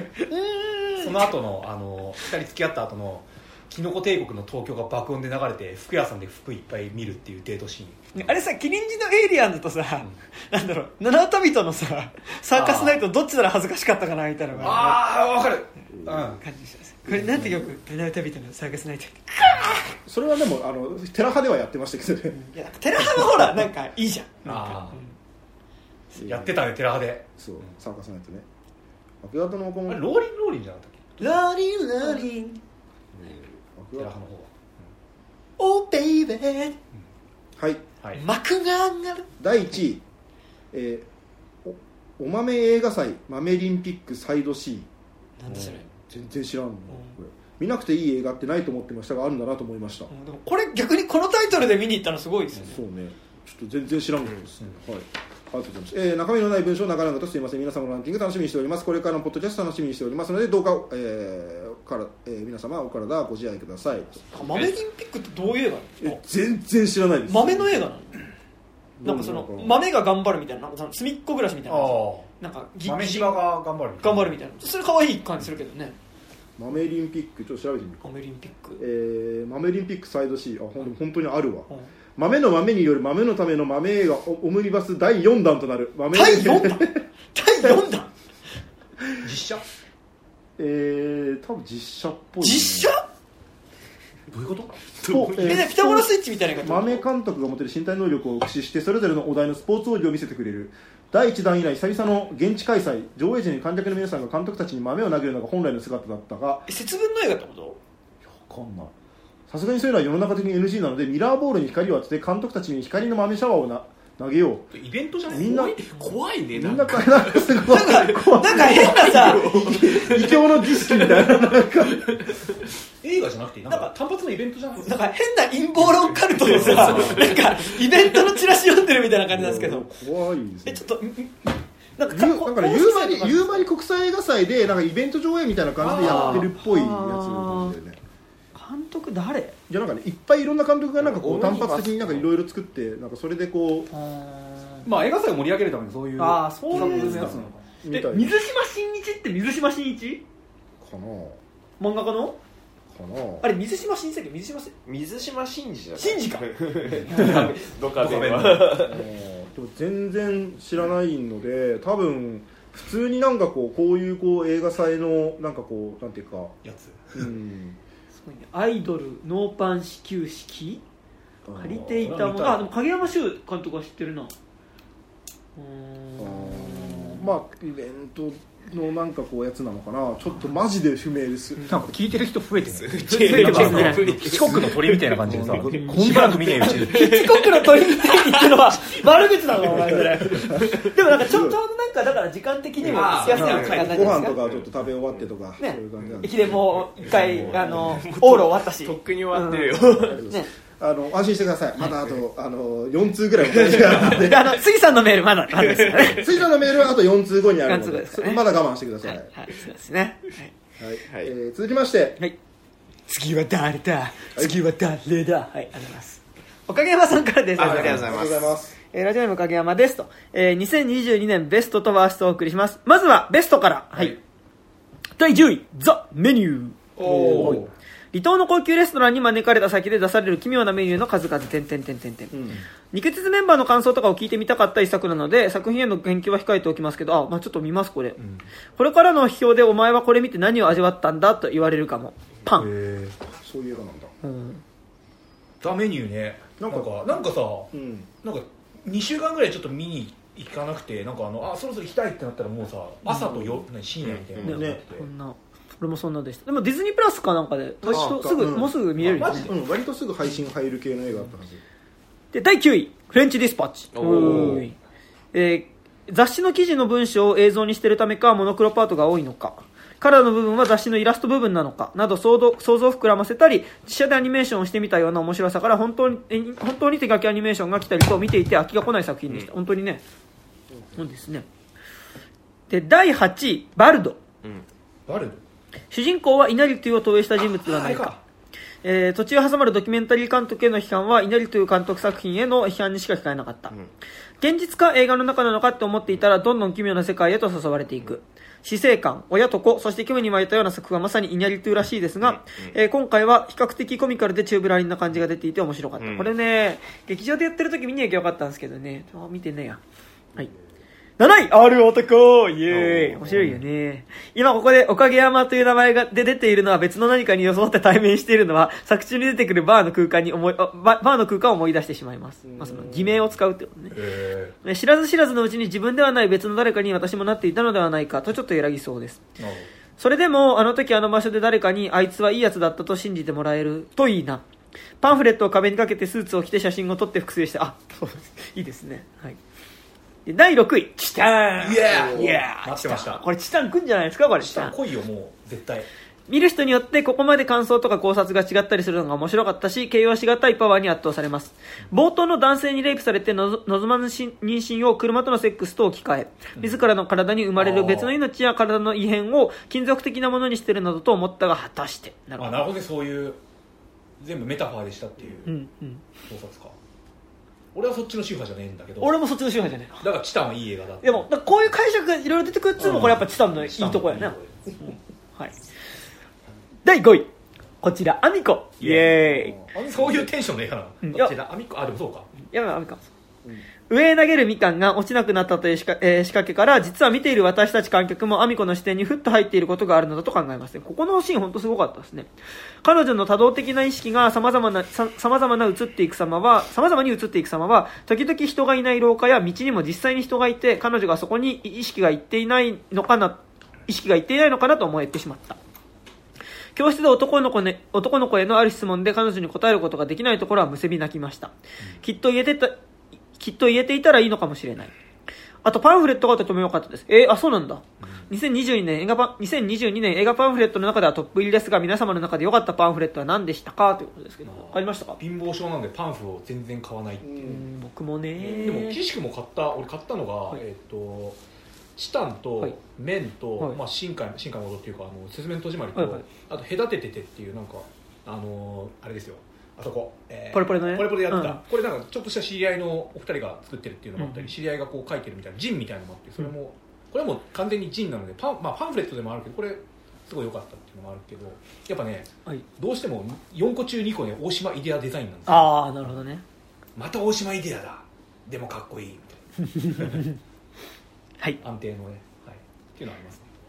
なんか他、お二人ありますか？僕マジで買わないんで本当に分かんないな。僕も、まあ僕、唯一買ったのは女神の継承だったんですけど、お女神の継承は中にお札が入っててゾッとしましたね。はい。なんかあります。いや僕も全くパンフ買わないんで、はい。なん。すいませてん。なんか。すいませんすいません。なんてすいません。ちょっと貧なんて味気のないちょパーっと貧乏ソナリティたちなんですいません、なんか、でも映画ファンなのにね。金を落としてい。かないえー、ちょっと買える時は買うようにします、はい。結構ね、俺今年ポスター買ったな。あー。うんあの、最近、あの、殺しを呼ぶ卵見に行って、あー殺しを呼ぶ卵のポスターがあねかっこいいねかっこよかったからね、買っちゃった。はい。俺スズメの戸締まりの鍵型のペン買ったよあそう、だからそれを俺は一緒に見に行った人こんなやつ いんのかよって。そういた。いたそうはい。はい。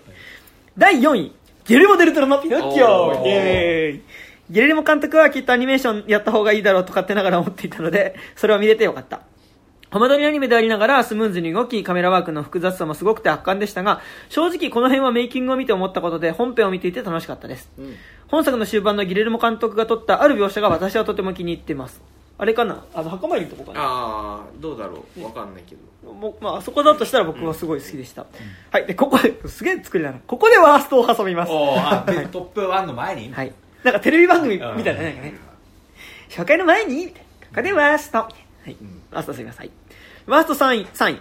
アンラッキーセックス、またはイカれたポルノあ見。たわ、うん、で、かん、えー、え監督自己検閲版。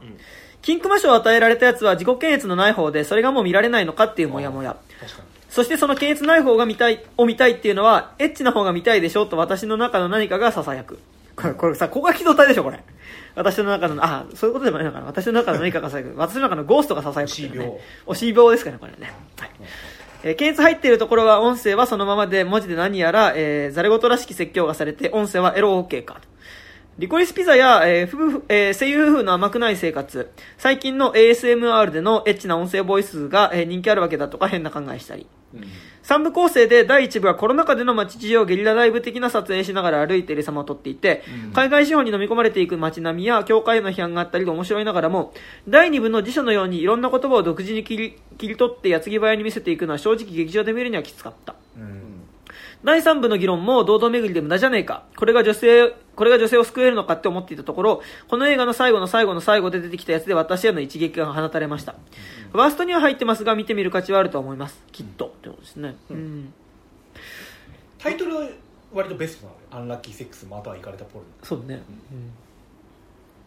あの、または、またはなんとかっていうね。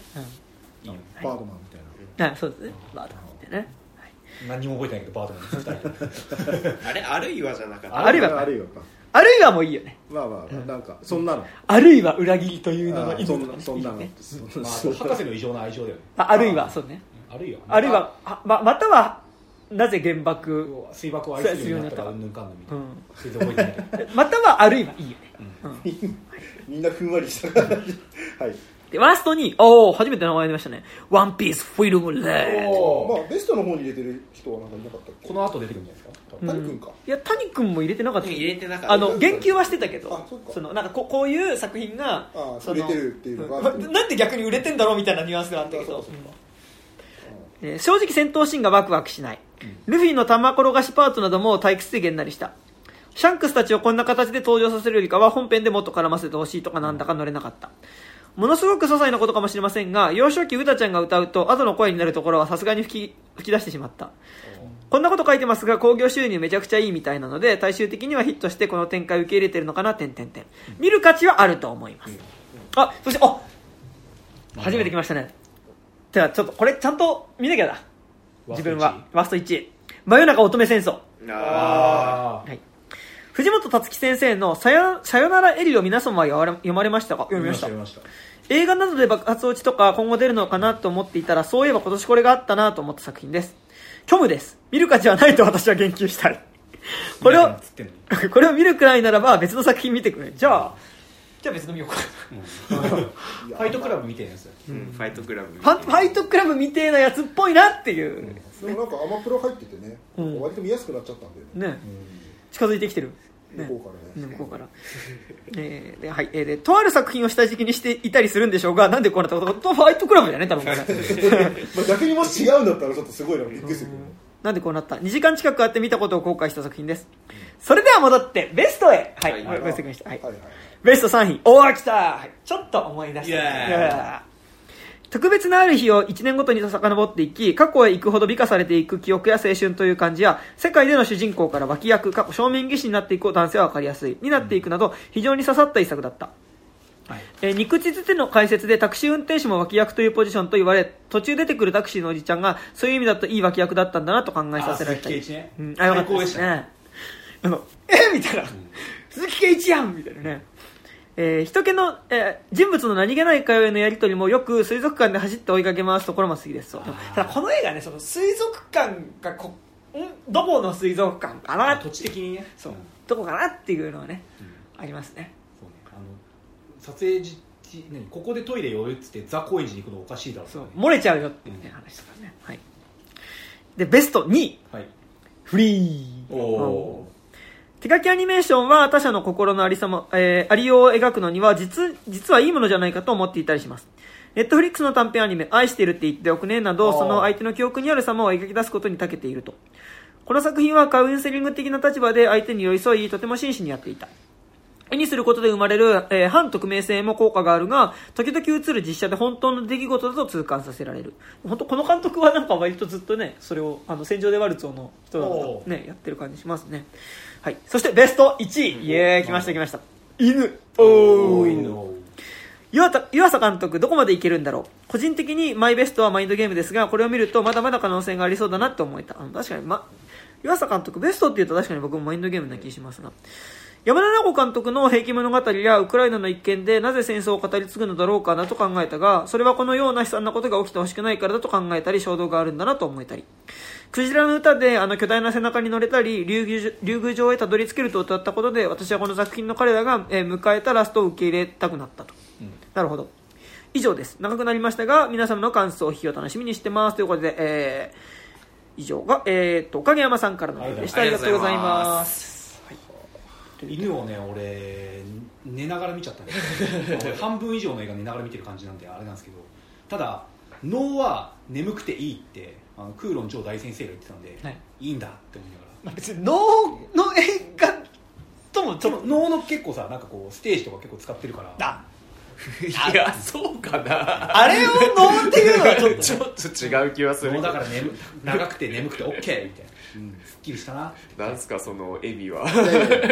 いやあの あと残り3通。なん。です三通。で三通ですねこっからねうんちょっとマジかっていうぐらい長いメールが3通連続であのなんかそのもしこのラジオにレギュレーションがあるんだとしたらもう即アウトになるレベルの長いメまあールがでもベスト回だからね今回はね。もうすごい熱量で送ってきてて本当ありがとうございますって感じなんですけど、あのちょっとねあの気合い入れてわかりました。はい気気合い入れてみます。はい。はい、えー肉地図の皆様はじめまして、えー RN、えーこれラジオネームですね。うんあラジオネームか、えー雷バックと申します、おえー初めてメールさせていただきます、えー個人的に社会人をやりながら、えー劇団で脚本を書いており、えー小劇場観劇で金内さんの、えー成果日を知ってマジか。よな何度か拝見したところから、えー肉実さんを知りました、おい逆に言うじゃないかよおい。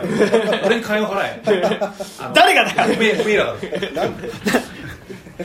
はい、えー今年は個人的に激動の年だったので、半えー前半は特に見たい作品が見られないことが続きましたが、えー後半はなんとか見たい作品はえー見れるようになって心の平安がなんとかと思たれました、うん。えー肉地肉地図さんのポッドキャストから映画の魅力だけでなく、えー皆様の映画だ、えー映画だけでないあれこれの、えーえー雑談から精神的な平安をもらっています、えー以下、えーメールが長く、えー拙いところもありますがお付き合いいただけますと幸いです。ま あちょっとなんか ちょっと心してって感じだなこれな。覚悟しはいえー、まあじゃあとりあえず10位からはい。いきますね。はい、10位、えー、そばかす、ああそばかすね。えー、9位えー、恋は光。おいえー、8位、えー、探す、えー、7位、えー、私は最悪。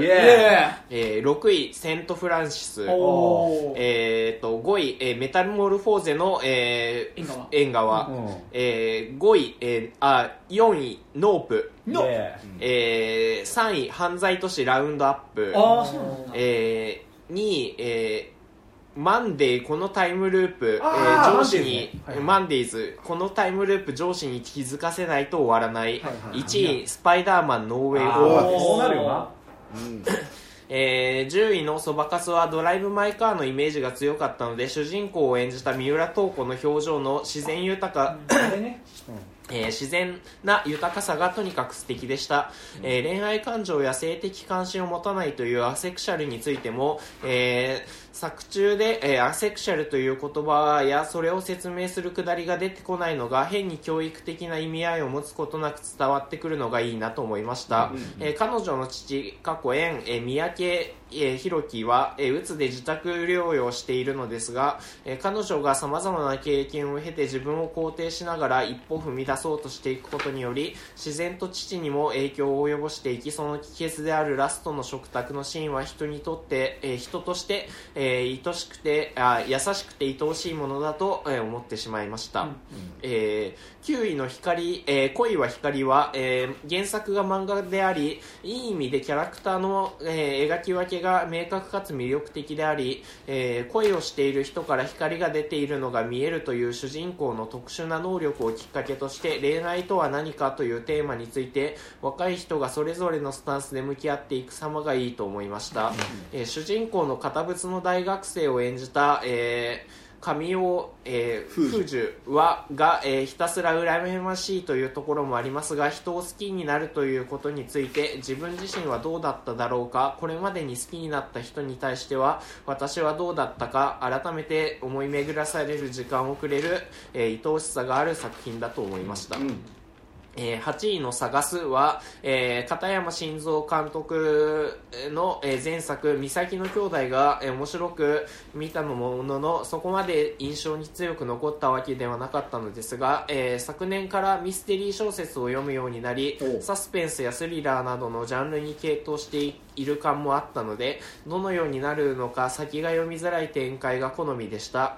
えー観客の視点になりうる伊藤壮さんが、えー印象的でサイコパスの、の、えー殺人犯を演じた清水ひろひろやさんの得体の知れない次にどういう動きをするの伊藤葵か？あ葵か、うん。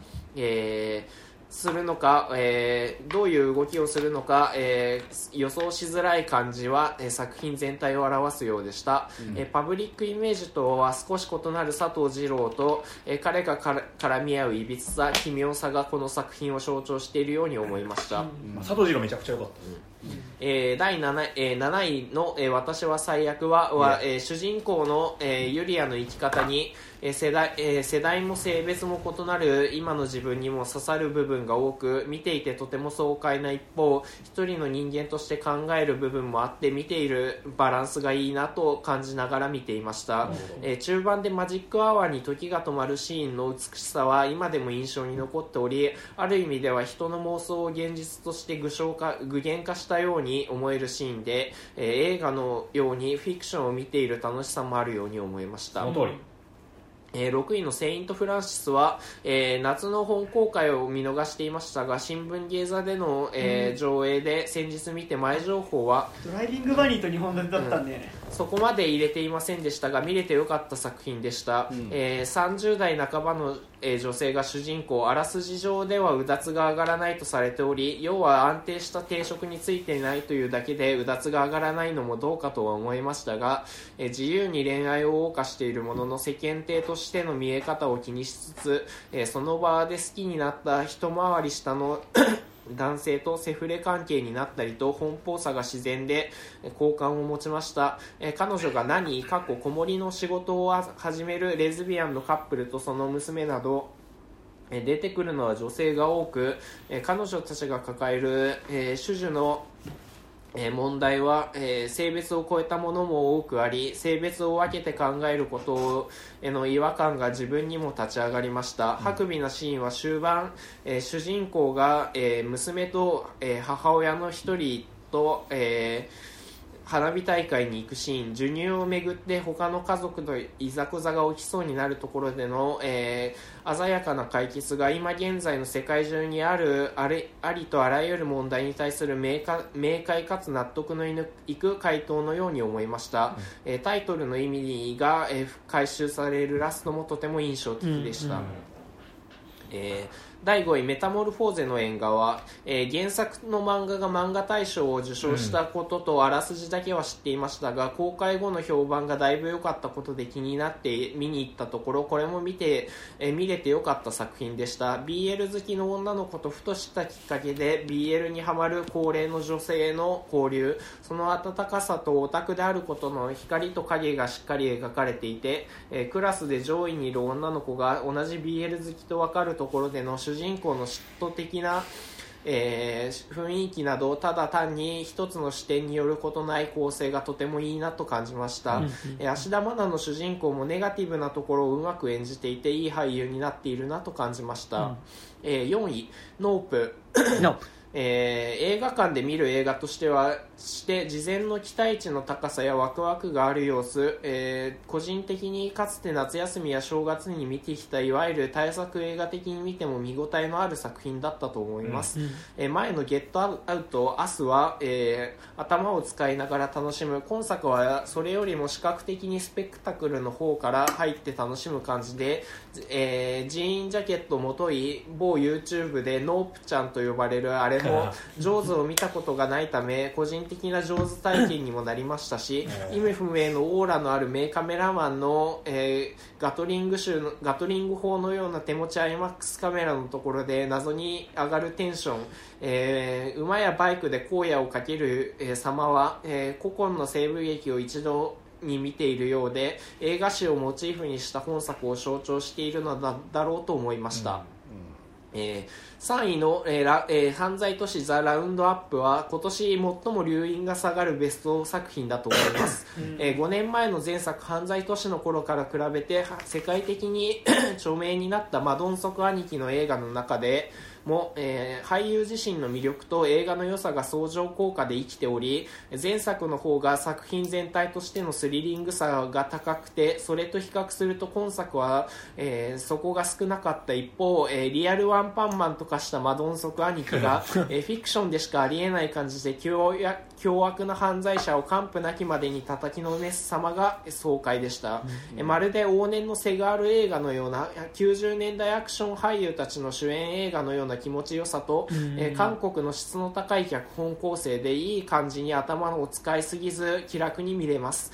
えーそこそこのグロ描写はありますが続編続編の制作も決まったようなのあそうなんだ。でこの爽快さは失わずにいい続編を期待したいです。なるほど。3が決まったところじゃえー2位マンデーズこのタイムループ上司に気づかせないと終わらない。これね見たかったんですよね。まあ、北スポーツがねやってるが上司なんだよね。えー評判が高いことが先行してその中で見に行きましたが確かに面白くそれでいて自分の心に迫って感動するとは思わず期待していた以上のものを得たような心持ちになりました、えータイムループが起きている事実を他の人に伝えるのに社内、えー会社内の下っ端から先輩直属上司にに、えー段階を踏んで説明する上進性であることの説得力、えータイムループを認識させる歯とそれからの流れを一変させさせる、えー中盤での展開非常にコンパクトにまとめられていながら、えー構成の取りこぼしがないように思えました、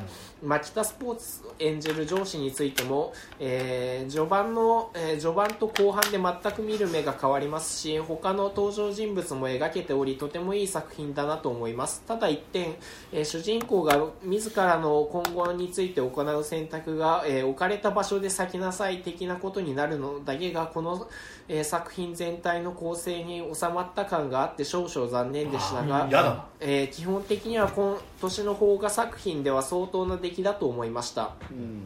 はい、えー第1位は、えースパイダーマンノーウェイホームは、えー2022年の初めからよ話題を呼んだ本作肉質さんの配信を何度も聞き返してさまざまな感想や疑問ツッコミ等々あり他でもいろんな失礼しました、えー他でもいろんな考察を目にして、えーそれらに多く共感や理解しましたが本作鑑賞前にこれまでリアルタイムで映画館で見てきたサムライミ3部作マークウェブ版2部作、えーアメスパ2だけではアメスパ2だけえーリアルタイムでは未見、えー MCU 全2作を全てえー見直して予習を完璧にしたこと、えー個人的にこの頃書いていたぎ台本に行き詰まって、えー何も見れず悶々としていて、えーこのままでは見逃すから心の中でいろんな人に謝りながら思い切ってグランドシネマサンシャイン IMAX に行ってみてえーアンドリュー・ガーフィールドとトビー・マグワイアが出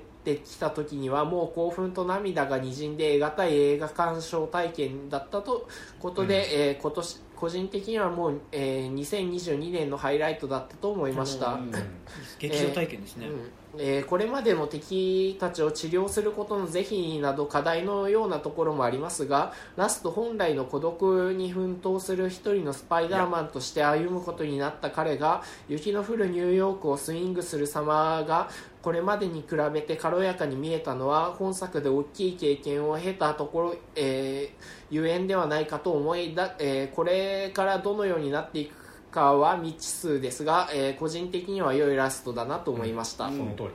えー一方でワースト3はえーいきます、えー3位「ソーラブサンダー」おお結構そう入ってきてますね。ここに来て。えー2位「ナイル殺人事件」あえー1位えー映画「ドラえもんのび太とのび太の、えー宇宙あリトルスターウォーズ。リトルスター・ウォーズなんだおい。2021です。何度か はえー駆け気が黙っちゃいねえそうラブサンダーはタイカ・ワイティティのギャグやユーモアがことごとく滑りしている感じで、えー何とも説明つかない感じなのですが、えーギャグのたびに何が面白いんだろうと、えー考えてしまう自分がそこにいる感じがしました、うん。えームジョルニアや、えーストームブレイカーに意志があるというのも今作いきなり出てきて取ってつけた感がある気がしましたし、えー好きな俳優であるナタリー・ポートマンがせっかく復帰したのに即退場となってしまうのも物語の運びの都合があるにしても残念でした、うん。今年の MCU 作品たち取り上げフェーズ4における課題と迷いが本作に出てしまっているようにも思えました、うん。なんかそうねあの層の能力を女性がこう受け継ぐんだみたいなのとかさ、まあなんかこう今後の MCU の方向性としてなんかやりたいんだろうなっていう雰囲気だけはすごい感じるんだけど結果的にその後普通に死ぬんですよね、その人がナタリー・ポートマンえなんかさ、マーベルさ、うん。あでもそうかブラックパンサーまだ見てんだいいんじゃない？なんかさ、似たような感じなのよ。なんかそのはいはいはいはい。継承みたいなさ、はいはいはい。てかまあ、まあ、み見てなくてもなんかそこはわかるじゃん、まああのな分かる、うんなんとなくは、うん。い妹の方がさ、うん。だからそのシュリちゃんね。シュリちゃんが2代目はい。ブラックパンサーになるうん。うんぬんみたいなさ、なんかそこの継承がまあなんか、うん。あれ？みたいな。そうなんか2代目ってなんかあのキャプテンアメリカはまあ分かんのよまだ、うんうんしアイアンマンのにあの準ずる能力を今後出てくるのもまあ分かんのよ、うんうん。その2人はもう明確にいないから作中で、うんうん。うんでもさそうって別にさ元気なのよ。全然まだまだ。うんうん。であのー他のキャラクターとか、まあ、ブラックパンサーとかはまあさ主演俳優が亡くなっちゃったからっていうので、まあ、今後必要とかはあると思うんですよ。なんかそのさ無理くり2代目みたいなのを用意していてでも現役で別にその初代もいてでも俳優の契約の都合上今後いなくなる可能性があるみたいなさうん。レベルの話をさなんかもうなんかやりすぎじゃないっていうかでその割に別になんかどれもそんなに回収されないっていう。で、まあ、ソーラブアンドサンダーに関して言うと本当にマジであってもなくてもどっちでもいい話だった なんかさその007のさ、うん。あのねトゥータイムトゥノータイムトゥーダイとかもそうだったけどさなんかあなんかこの今までその男性が演じてきた、もう、うん。もうこの名前といえばこの男性みたいになってた役割を、うん。あ女性に渡しますみたいなさ、なんかそれはそれでやるなら別にいいと思うの、うん。なんか。覚悟持ってやる覚悟持ってやるならいいと思うんだけどさ、うん。なんか作中でそれやった挙句にさ、うん。なんか映画終わった後にさ、うん。あやっぱ、うんやっぱあなたがやった方がいいですよねみたいな感じでさ、おお戻しますみあたいな。ねあじゃあお返ししますみたいな感じってさなんかどうなんみたいなさ。いや結構ノータイムトゥーダイもそれあのこの間ブラックホールのそのノえ。えータイムトゥーダイ聞いててあそうだなと思ったけど、あのそれをことごとく本人に言わせるんだよね。その受け継いだ方の女性がそのあなたがやっぱり007ナンバーを受け継ぐべきだとか。別にねあの本人がいややっぱ返してくんないとかじゃなくて じゃなくて。やっぱあのあ足じゃちょっと役不足でござしたみたいなね、でやらせるのが結構姑息っていうそのそうね作劇場って言っててそれは本当そうだなと思うし、そのマイティーソーにしても別にいいじゃんっていうね。別にいくらいくらでも今後もう一回出せばいいのにさ、うん。結構都合よくどんなキャラクターでも復活してくるんだから、うんうんなんかナタリー・ポートマンだけはなんかあっさりなんかまあすみません病気なんでそろそろ死にますみたいな。あそんな感じなんだ。てかあのそもそものきっかけが、まあ、原作からしてそうらしいんですけど、あのがんで余命もあとわずかですと、うんうん。でそのためにそれをなんか回復させるためにどうしたらいいかっていうのでムジョルニアを、あの持つとあのその能力でなんか回復できるんじゃねえかっつって言ったら。まあなんかいろんなことがあってその一回ぶっ壊れたムジョルニアがあの復活してでそのそのムジョルニアの力で層の力を一時的に得ることができた。と、ただ結果的にその病気自体は治んないから、もうそのまま死ぬっていう話になっちゃうの、でしかもムジョルニアの力を使を使ってるせいであの余命が若干早まったっていう、なんかその、まあ、ちょっとまあ何なんだろうねみたいな話で。した、あとあのクリスチャン・ベールが今回の一応悪役なんですけど、あのずっと誇張しすぎたクリスチャン・ベールみたいな芝居してるんですよ確かにクリスチャン・ベールってこういう感じのテンションの芝居の人だけどこんなに誇張しなくていいよね。みたいなずっとなんか「ああ」みたいな。めっちゃ太ったりめっちゃ痩せたりす。いやそう感しないんだけど。じゃなくてなんかそのなんていうのかな。演技のなんかテンション感がなんか、俺すごい演技をもう頑張ってやってますみたいな感じの芝居をずっとやってた。藤原竜也みたいな演技をクリスチャン・ベールが。誇張しすぎたクリスチャン・ベールっていうのはちょっと面白かったっちゃ面白かったんだけどそれ絶対本意じゃないと思うし、で結構ギャグもタイカ・ワイチティ自体は俺すごい好きなはずなんだけど、めっちゃうんざりしましたねなんか、まあなんかでも乗れないギャグ映画ってさ、うん。ギャグ映画でもそのコメディ映画って結構辛いですよね。辛いですね。大怪獣の後始末とかあーまあまあ、まあ、それ多分大怪獣の後始末よりはまあまあなんかこう真っ当な映画なんだと思いますけどねそうなんです。なんです。さんはね、いきます、はい。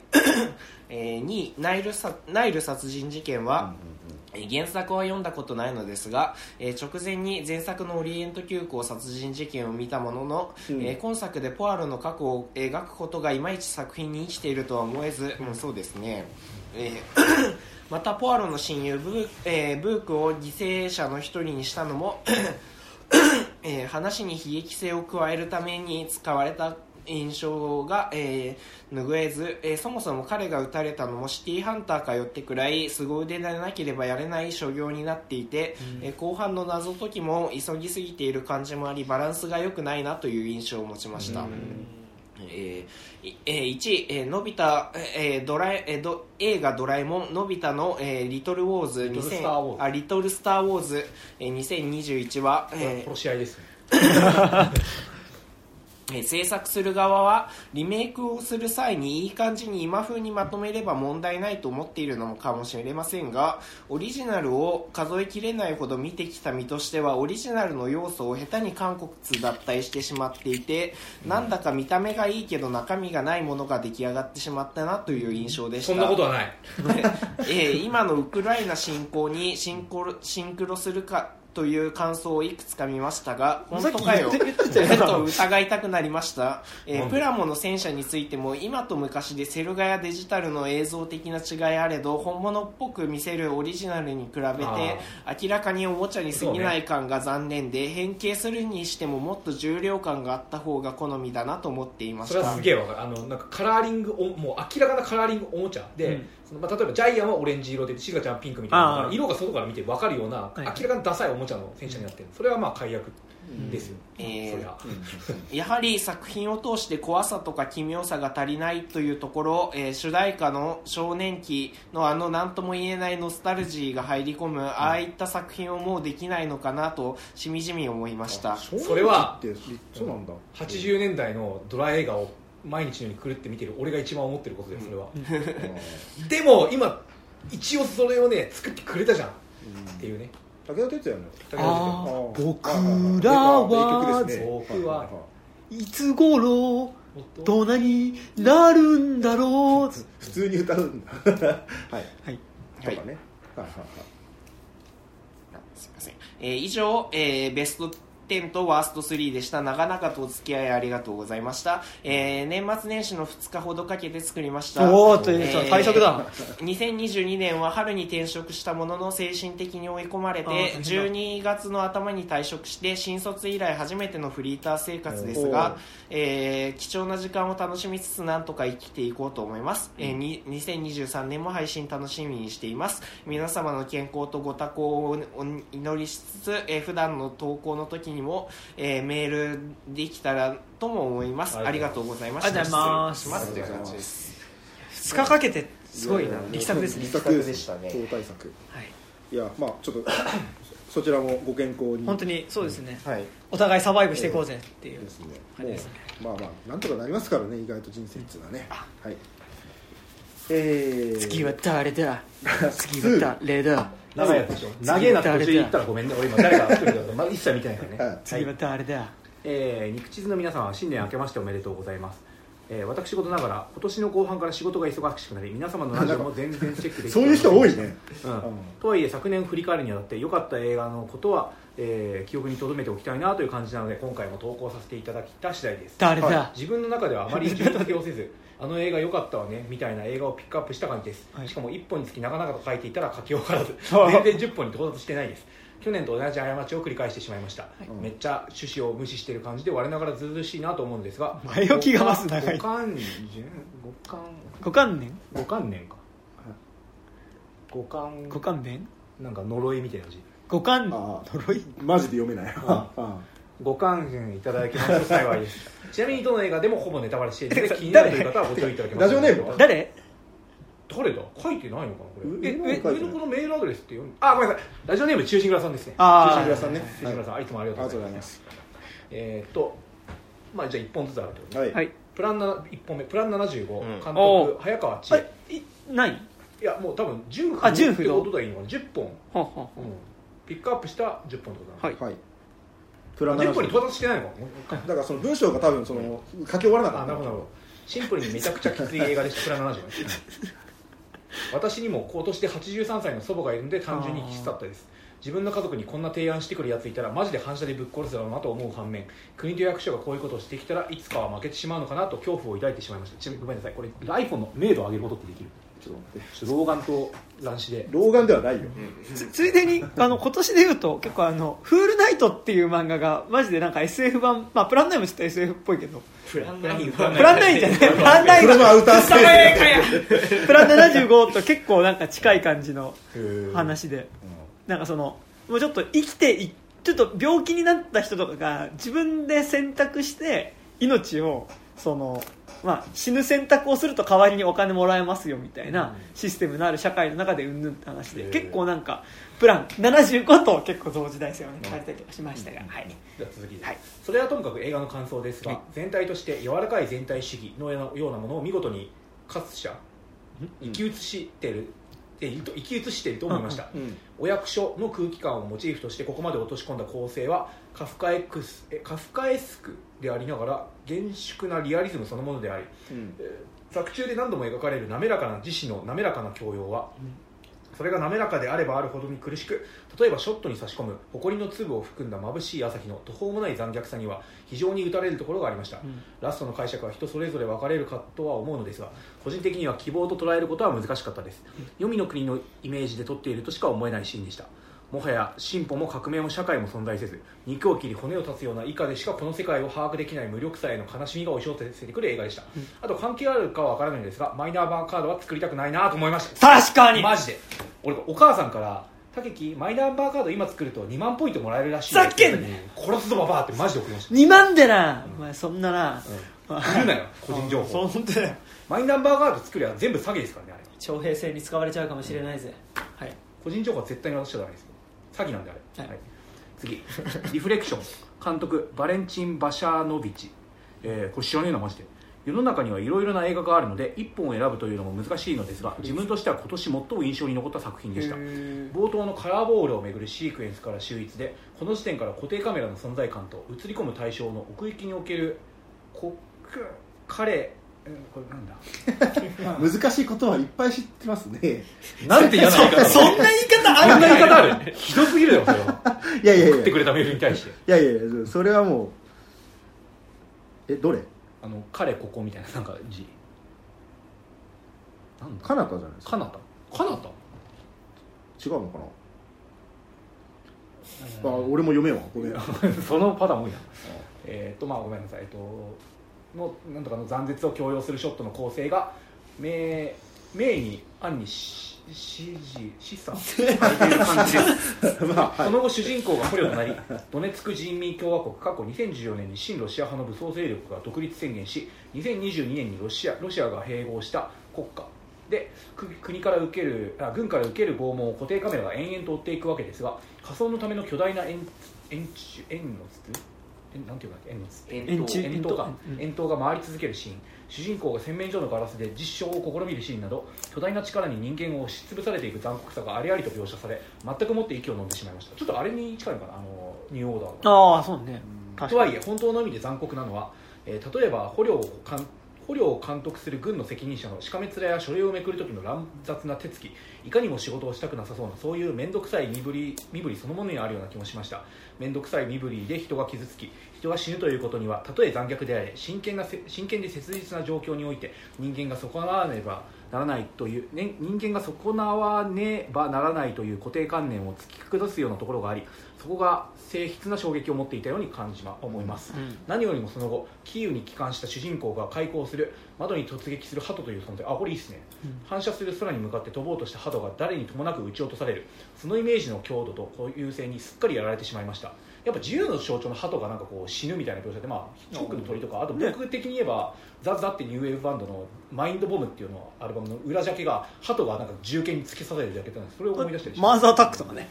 ああそう。か世界は窓で断絶され光を求めて突き抜けようとした鳩は窓に撃ち落とされしかも窓とは面倒くさい。自分たちの日常にある気候と制制度の産物であるというショットとプロットとプロットの象徴性が見事に結合したシークエンスだったのだなと思いますし、うん比較的淡々と101510がんの後。うん。15の日常を映し出していく後半が全く退屈せずむしろ取り返しのつかない達観と緊張が画面を支配していたのはこの場面があってこそなどこそことこそのことだったと思います、うんうん。ミヒャエル・ハネケの「愛やムール」における主人公老夫婦のアパートに二度飛び込む鳩のことなのです。が、はいはいはい。ね。今すげえ分かった。あなるほどなるほどなるほど。こんな映画を撮る人たちがいるのかすごいなと思わされてしまいました監督は現在実際のウクライナの戦地を撮影されている真っ只中のことで頼むから無事でまた映画を作ってほしいと思わざるを得ません。そうですね。ちょっとイーストウッドのアメリカンスナイパーの遠類のような映画だったかもという感じです。うん。なるほど。で次ワンダ監督バーバラ・ローデン。ワンダ良かったね。1970年の映画ですが復元版を今回初めて見たのでこのリストに入れてしまいます。とにかく訳も分からず全てを失いあるいは奪われ訳も分からずさまよいを続けるワンダの姿が痛々しくそれでいて自分にもこんな瞬間があったなと無力で何もできなかった自分自身のあの瞬間と重ね合わさってしまう映画でした。何をすればいいのか分からない瞬間不正解で不誠実であることは理解しているのにそんな人間などになりたくないのにそういう選択を取らなきゃいけないと思ってしまう瞬間自分には何でも何もできないと心の底から悟る瞬間間違っていることをなしと成し遂げてしまった時のできたという充足感。そういう苦しい感覚がありありと蘇ってくるという意味で自分にとって大切な映画となったしこの映画が存在してくれてよかったと思いました、うん。ケリー・ライカートの映画を想起する人はいっぱいいるでしょうが、個人的には「ファインディング・ドリー」を思い出したりもしました。あなんかいいですね。なんかこの難しいこと書いてるんだけどあのその例えで出てくる映画は割と俺にとって重要な映画がいっぱい出てくるから分かりそこで分かりやすくなるっていう行動ですね。このメールは。あの映画も空気が読めない何もできないドリーがどうにか事故を発見しようとする作品だと個人的に思っているんです。でそういう意味でダブルところがある次第です、とはいえドリーが最終的に何何人か過去さ魚とタコだけどの理解者に恵まれるのと対照的にワンダは理解者となり得たかもしれない人間もあっさ人間もあっさり射殺されしかもワンダはその射殺を人混みごと人見込み越しにしか確認できないわけで残酷ではあるけれどだ、えー誠実なプロットだなと思いました、うん。誰にもなれずどこにも行けずどんな物語の主人公にもなれない彼女の自分の存在すらもあ持て余しているような表情と仕草はとても痛々しいものでした。ラストもなんというかこんなひどいところで終わるの？という感じで監督の明確な意思を感じました。何も変わらず何も変えられずただ意識だけが何も変わらなかったと気づいてしまったことへの絶望があの結末に至るまでに凝縮されていると思います。明るい内容とはとても言えないです。がこの映画に救われる人はいっぱいいると思うのでできるだけ多くの人に見てほしいなと思います、どこにも行けないロードムービー感みたいなのなんかすごいケリー・ライカーと結構俺は演奏したり確かにしました。まあ両方ともイメージフォーラムで見たからってなるかもしれないけど。確かに。さて次、はい。ノベンバー監督ライナル・サルネ。どのしないともしれないエストニアを舞台に主人公の悲恋を軸に村人と悪魔の競争的な悲劇を描いた映画という感じでした。とにかく悪魔のデザインがかなり自分好みで税込み2万9800円のトランスフォーマーみたいな金属フィート獣の皮。えーっとななんだこれ汚れの意って書いてなんて言うんですか？もう読めないんだけど。竹内さん読めないやつは読めんよもうクラッとね。汚れっていう字に「い」っていう送り仮名が振ってあるやつ、すいません、えーの化け物が、えー、と牛をすごい高さまで釣り上げる冒頭で8頂点追加という感じでした。この時点でテンション爆上がりのまま最後まで楽しく鑑賞させていただいた次第です。クラッと画面もちゃんとモノクロかつなんとかなんだこれ。これ難しい字。汚れみたいな字。うん。汚くて汚くてか。汚くてこの手の映画のセオリーを守っている感じでしたストーリーについては序盤から良くも悪くも悪くもどっちらかっている感じではあるもののいくつか反復されるモチーフがあってそこにそこを手がかりにストーリーを手だれる構成になっていたと思います、うん。過去獣光の十字路流れる血の跡悪魔との契約など。記憶の限りだと長回しも少なくむむしろ比較的コンパクトかつスピーディーにシーンが展開されていく印象でこの手の映画にしてはカット割りが多い方だだと思います。この辺は現代の映画って感じでした自分は記憶力も視力もそこまで良くないので名前を呼ばれる場面と一緒に誰かが出てきても顔も名前もすぐごちゃごちゃになるんですが過去特に用が。この映画に関しては混乱せず2つの悲恋のもつれとして追いかけることができました。なんというか一日中寝てた休日の夜夜に見る夢みたいな感じでああなんか変な夢見ちゃった仕事行かなきゃみたいなどんよりした気分になるのですが不思議と不愉快ではない滑稽でひや、ひえーせえー哀切大切なしこりが残るような映画でした、もし夢で見たとすればあのヒロインはあの後どうなったかしらなんてふと早朝のバスで考えてしまうかもしれないです。舞台設定も魅力的で獣と悪魔と人間の3者が激しく交錯し一つの閉ざされた経済圏文化圏を作っている手触りが生々しく陰影を強調したモノクロの映像にも合っている気がしました、うん。特に悪魔を入れているあたりがかなり成功していて見た目は謎機械や雪だるまである点もこの映画の独創性だと思います。自分の体の揺らぎを、まあ、自分の身体の揺らぎを嫌がおうでも意識させられるというか見ているうちにそわそわと指を組んだり袖を掴んだりしている自分に気づいてしまいました。無駄に喋らせているのも超せ超越的かつゲスゲビタゲスゲビタ僧帽の存在感を発発揮していて良いなと思いました。あえて言うと屋内のショットが比較的多く引きの画面で何かがどうなっているのか影のニュアンスが強すぎて分かりづらい時はありましたが全体としてとても楽しかったです、うん。息継ぎします。はい。そして次、えーと This is what I remember 過去英大監督アクアン・アリム・クバト。東京国際映画祭で前情報なく見た映画でしたがへー。超面白かったですキルギスを舞台として出稼ぎに行ったロシアで記憶喪失となり20年ぶりにキルギスに戻ってきた父親と息子を中心としたヒューマンドラマといった感じの映画でした。とにかく舞台となる山村の風景が美しいわけですがその美しさは映画の人々と人々の性の痛みに何一つなすことなくストーリーが進行するごとにその残酷さが果てしなく際立っていく印象でした。息子にも娘がいたり現在の母親と結婚する前に父親と恋人同士だった女性が半ば生家に閉じ込められるようにして同じ村で暮らしていたり山村にあるイスラーム教の寺院は金見つけ金に満ちる？金に満ちる家のの、えー金貸しから、えー、記者を受け取金満化じゃない、金満か、うん。そんな言葉があるんですよ。金満かの金貸しから喜び捨てる。なんだ記者を受け取受け取っていたり異なる宗教や人種的出自の人々が生活にもがく様をターコイズの空がじっくりじあじっと見殺すようなそういう不穏な物悲しさが劇中ずっと付きまとっていました全体として登場人物のもとに会いたくなかった金貸しがヒュンダイの高級車に乗り付けて登場したり20年ぶりに戻ってきた父親が息子夫婦の娘と共にどこかに消えているなど会いたくない人に会ってしまう会いたかった人と会えないといったエピソードが多くそこも印象的でした。特に息子はトラックの中で父に食材の言葉をつぶやくシーンがとても鮮明に記憶に残っています。息子の言葉は踏切を通る列車の汽笛にかき消されフロントガラスの上半分に映り込む列車の車体が画面の2人の表情を塗りつぶしてまで、まあ、塗りつぶしてしまうわけですが記憶を失いこう、えー、さまさまよいする？これなんだ？ほほろ方向奉公する父親とそんな父親を献身的に介護しながらも記憶を取り戻さない父親に苛立つ息子の関係をあらわにするショットとして非常に秀逸だと思いました登場人物たちのこうあってほしいという願いを叶えるものではなくむしろ塗りつぶされていく本作にも最後はささやかな希望らしきものが掲示されていてそこも好きでした。岩波ホールが残っていれば、えー劇場え上映の機会があった気もしますがうん。今の状況だったらどうなんでしょうか。そうね。そして次、グレイガーデンズ、監督アルバート・メイズメイズルス、デビッド・メイズルスほか、えージョン・エフ・ケネディの親族にあたるビッグ・イディとそのみ娘リトル・イディの生活に密着したドキュメンタリーとの触れ込みの映画でした、うん。一言で言ってしまえば共依存の母親の日常でまとめられてしまいそうですがそういう類の病理をほぼゼロ距離。過去娘が監督兼カメラマンの兄弟をめちゃくちゃ誘惑してくるで撮り続けた結果1時間半何も起きていないのに何か起きまくるとでも言いたい。異様に空想かつ濃厚な時間が立ち現れている印象でした、上映時間だけでいうとポケモン映画と一緒くらいなのにどんくらいだよ。ポケモン映画そんな短い？90分とかそういうこと？お見終わった後の疲労感と、えー感情ぐちゃぐちゃ感がストップ高で軽くトラウマになっているぐらいです。もう2人ともに生まれついてのセレブリティとでも言いたくなる出自なので生活能力がないのか住んでいる家がひたすら汚いです、えー床中ゴミと食べ物のシミだらけで屋根裏にはアナグマやアナグマやネズミが住み着いて糞だらけなのになぜか娘は食パンをばらまいて餌付けをしたりと 手芸の現場みたいな修羅場感がやばいです。お母さんの若い頃の肖像画もあったりするのですがなぜか床に置きっぱなしのため額縁の裏が猫たち当然のごとく、えー多頭飼いのトイレになっているくだりとかそこれ放映して大丈夫って感じでした。でもそこでお母さんが猫も気に入ってるんだからいいじゃないと平然と言ったり悲観的にも楽観的にもなく、えー奮然としながらも現状を受け継いでいるような言動が妙に印象に残ります。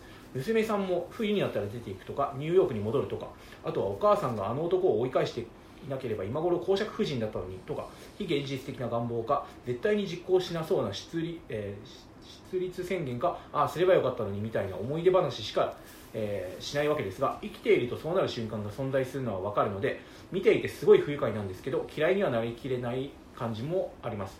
不愉快なのは劇中通してずっとそういう話しかしないからですが娘さんだけでなくそういう人は結構いるのですえー切り捨てなきれないところもなどところもあります。などと散々書いてきましたが自分も実家暮らしで家族という人間関係に依存しているところはそれなりにあり嫌だなと思いつつも分かるなというところも多々あっったわけで意外と普遍的な映画なのではという気がしなくもないです、えー次最後の一本です、えーズ・オブ・ミュータント・タートルズ・ザ・ムービーえ？え？ミュータント・ター。トルズのムー監督アンディ・スリアーの「アント・ウォード」えー。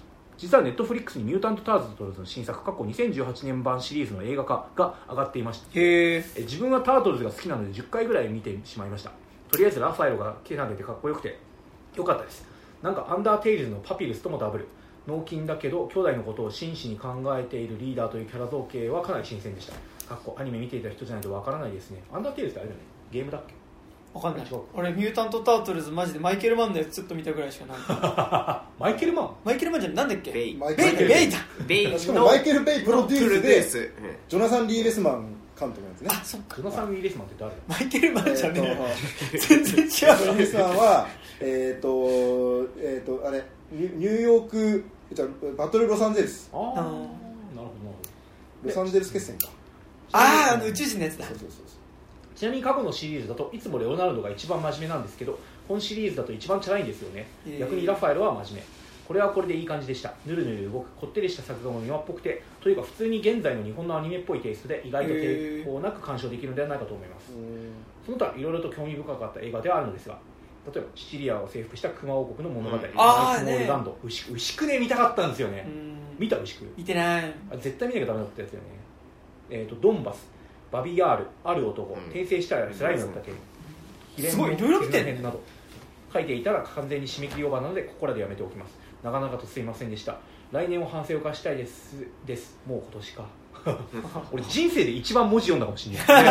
ありがとうございました。ワーストはないワーストない。ワーストらしいですね次はあ次はもうト。杉さん。ラスト。出番ですよ。杉さん。起きてるちゃん。と杉さん。じゃあ一律じゃあ5.5点でいいか、うんそうね。でそうっすね。杉さん。はい。はーい。じゃあラストメールです。はい。みんな聞いてる？ちゃんと。あ杉さん反応来た。あはい。泣いてる泣いてる。めっちゃ泣いてる。ね。イエーイイエーイ。ってこれで別にこっちに手振ってもねあの見えないからあれだけど。あいやいやいやめちゃくちゃ。はい。ありがとうごはい。ざい。ますじゃあ読みます。杉さいや。んはい。えー、明けましておめでとうございます。杉でございます。いや。はい。2022年をもってして映画は何度目かの死を迎えたと断言することは過言ではありません。なんかあー。のっけからかましてきてますね。あーはい、えーゴダールの死。青山真司の死。あー。えー吉田義重ええあ吉田喜重喜重ごめんなさい。喜重の死、えー石井隆の死、えーうんジャンマリー・ストローブの死、うん。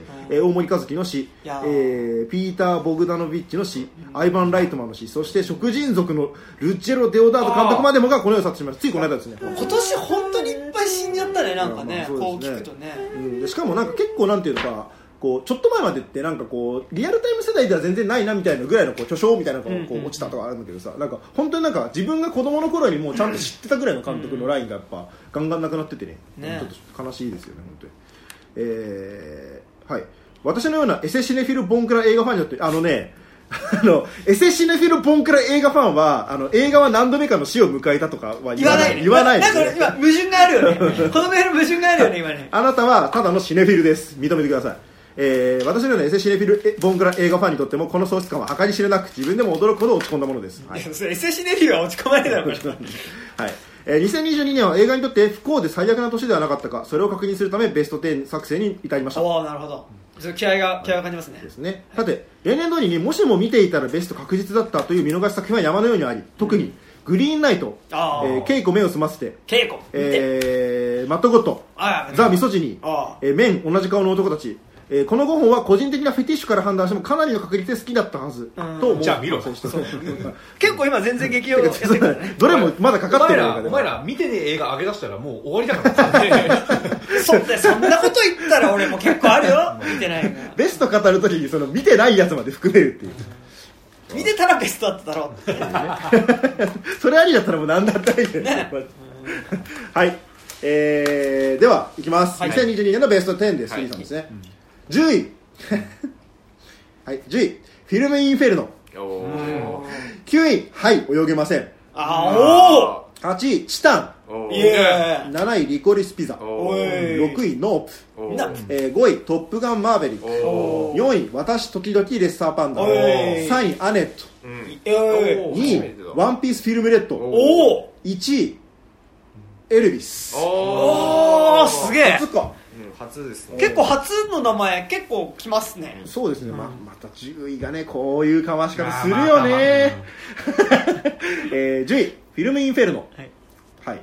えー2022年は YouTube 番組のフェイクドキュメンタリー級に大ハマりしました中でも、えー番外編のフィルムインフェルノは大げさではなく本当に見ている間に怖すぎて泣いてしまうという経験を久方ぶりにしました、えー単純にめちゃくちゃ怖かったんです、えー、J ホラーの新しい傑作だと思います。まあそうですね、うんえー閉所恐怖症的な閉塞感の息苦しさと誰かに見られていることの現象的な不安間違いな音の異常性そしてそれらのエレメントが観客の想像力ゆえに、えー増幅する恐怖であることを見事に立証していたと思います。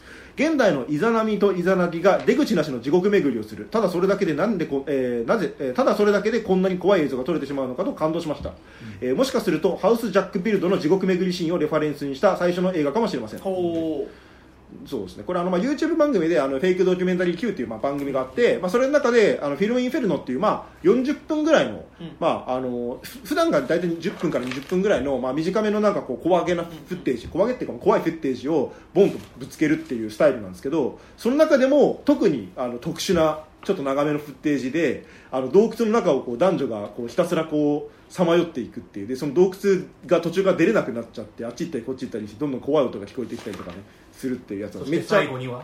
最後にはっていう。もうあのすごいあの POV ものでいやだからやんならだから本当女神の継承とか作った人たちに本当にね あのやんならこれぐらいやれっていう話なんですよ本当に、ねはい。あのあとジュースを作った人たちとかにね。あの地獄のようなあの穴蔵をね映すんだったらこういうことをしてくださいっていうね。はい。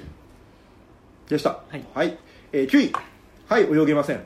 えーもっと上でもいいくらいには好きです、はい泳げませんにはあ俺は今映画を見ちゃってる見ちゃってることが嬉しい楽しい面白いという表現が多々垣間見られドリカムみたいな。嬉しい楽しいみたいな、えーしかもそれらはあらかじめ定められたセオリーから絶妙に距離を置き、えー突拍子もなくデタラメにしかし最適解であり続けるのがお見事です。うん。映画でしかできないことをたくさんやってくださっていてそういう小説や音楽など他の表現ではなし得ない映画特有の表現を軽やかに駆使していくのが心地よくて仕方ありませんでした、えーこういう映画を見方せずに何が映画ファンですか？あと実はこの映画は中盤でジャンルというか雰囲気がガワッガラッと変わります。へー。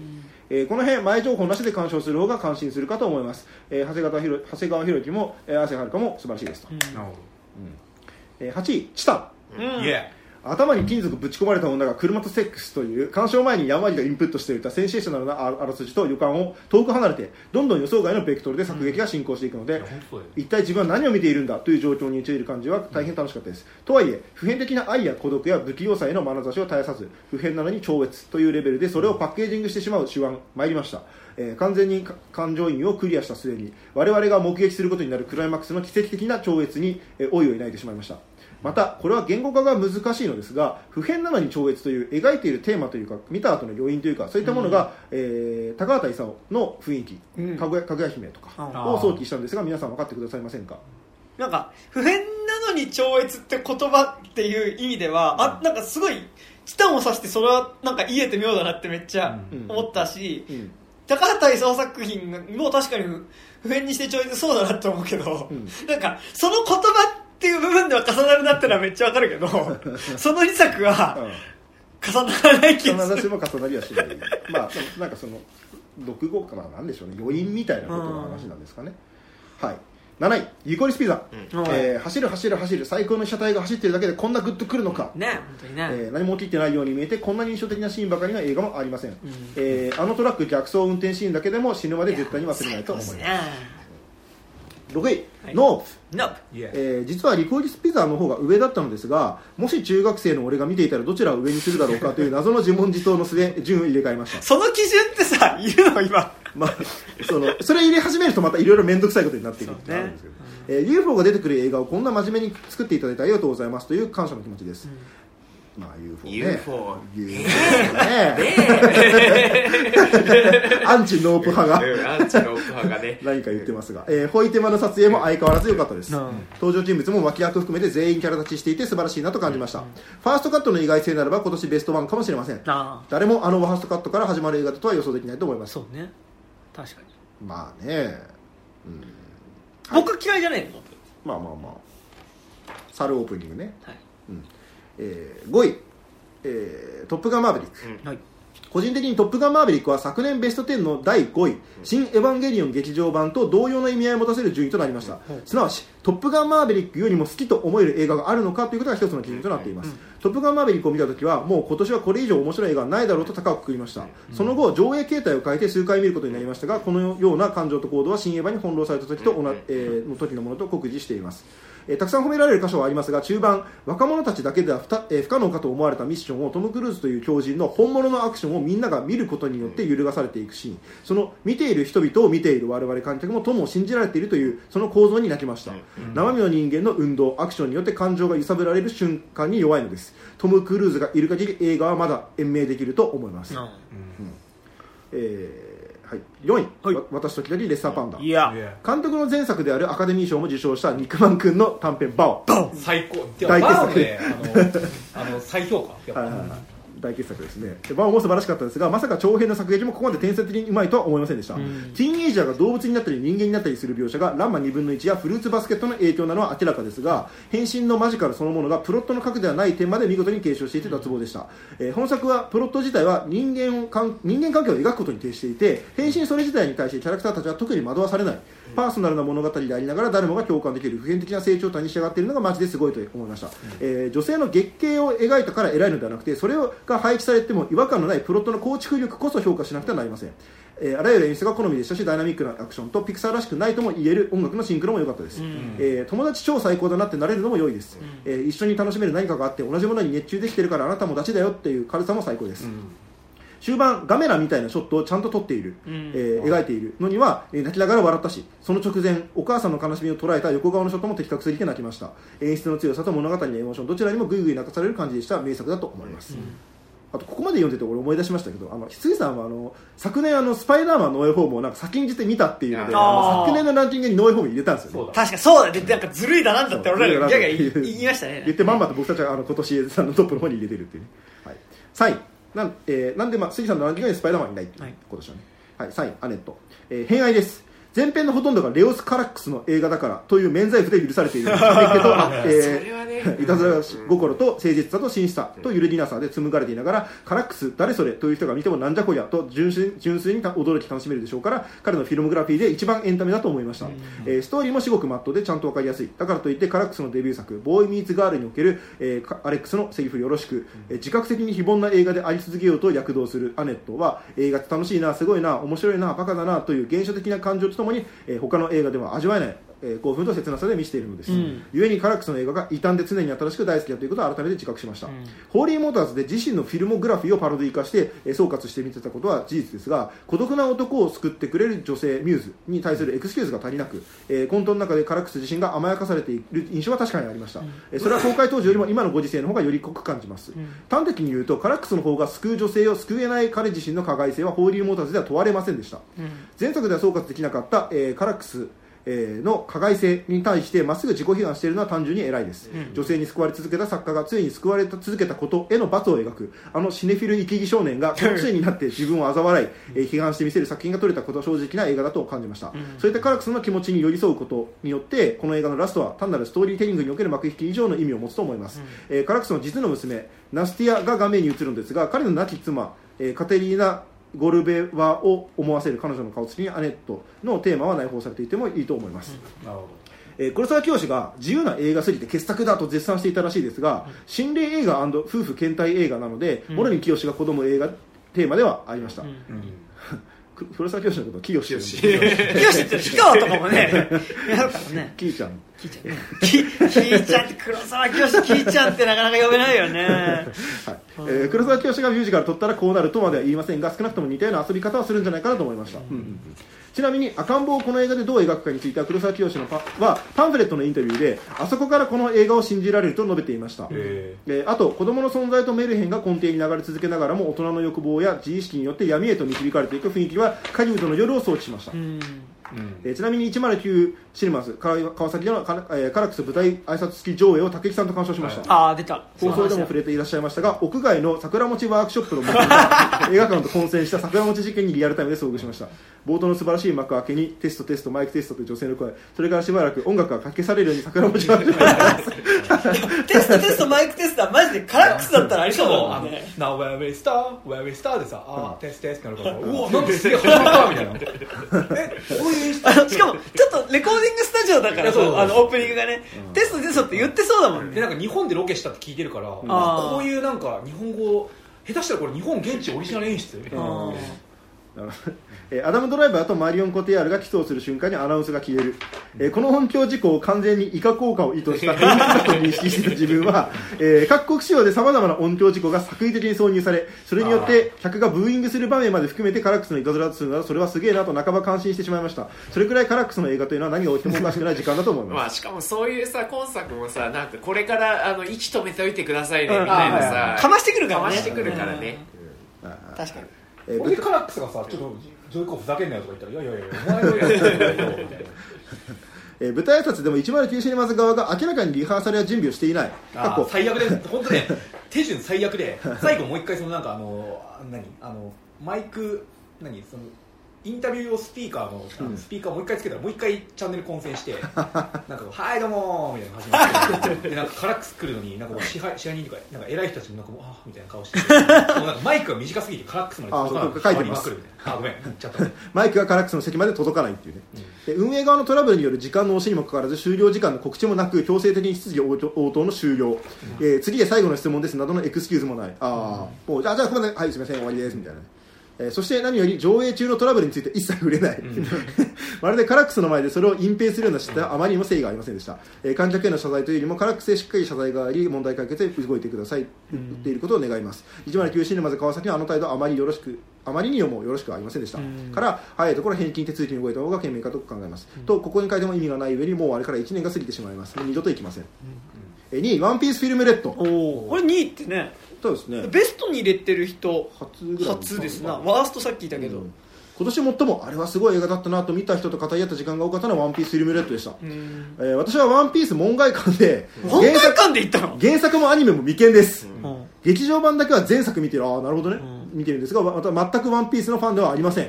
ところがフィルムレッドのオリジナルの作劇には目を見張りましたしあらゆるベクトルで多面的に読解できる傑作だと思います、作画や音楽も素晴らしかったですがこの脚本にははなかなか挑発的でそれは「ワンピースという物語そのものを自己否定する事件次元まで到達しています、えーもしくはルフィ批判と言えるかもしれません。読んでないんだよね。読んでないんだよね。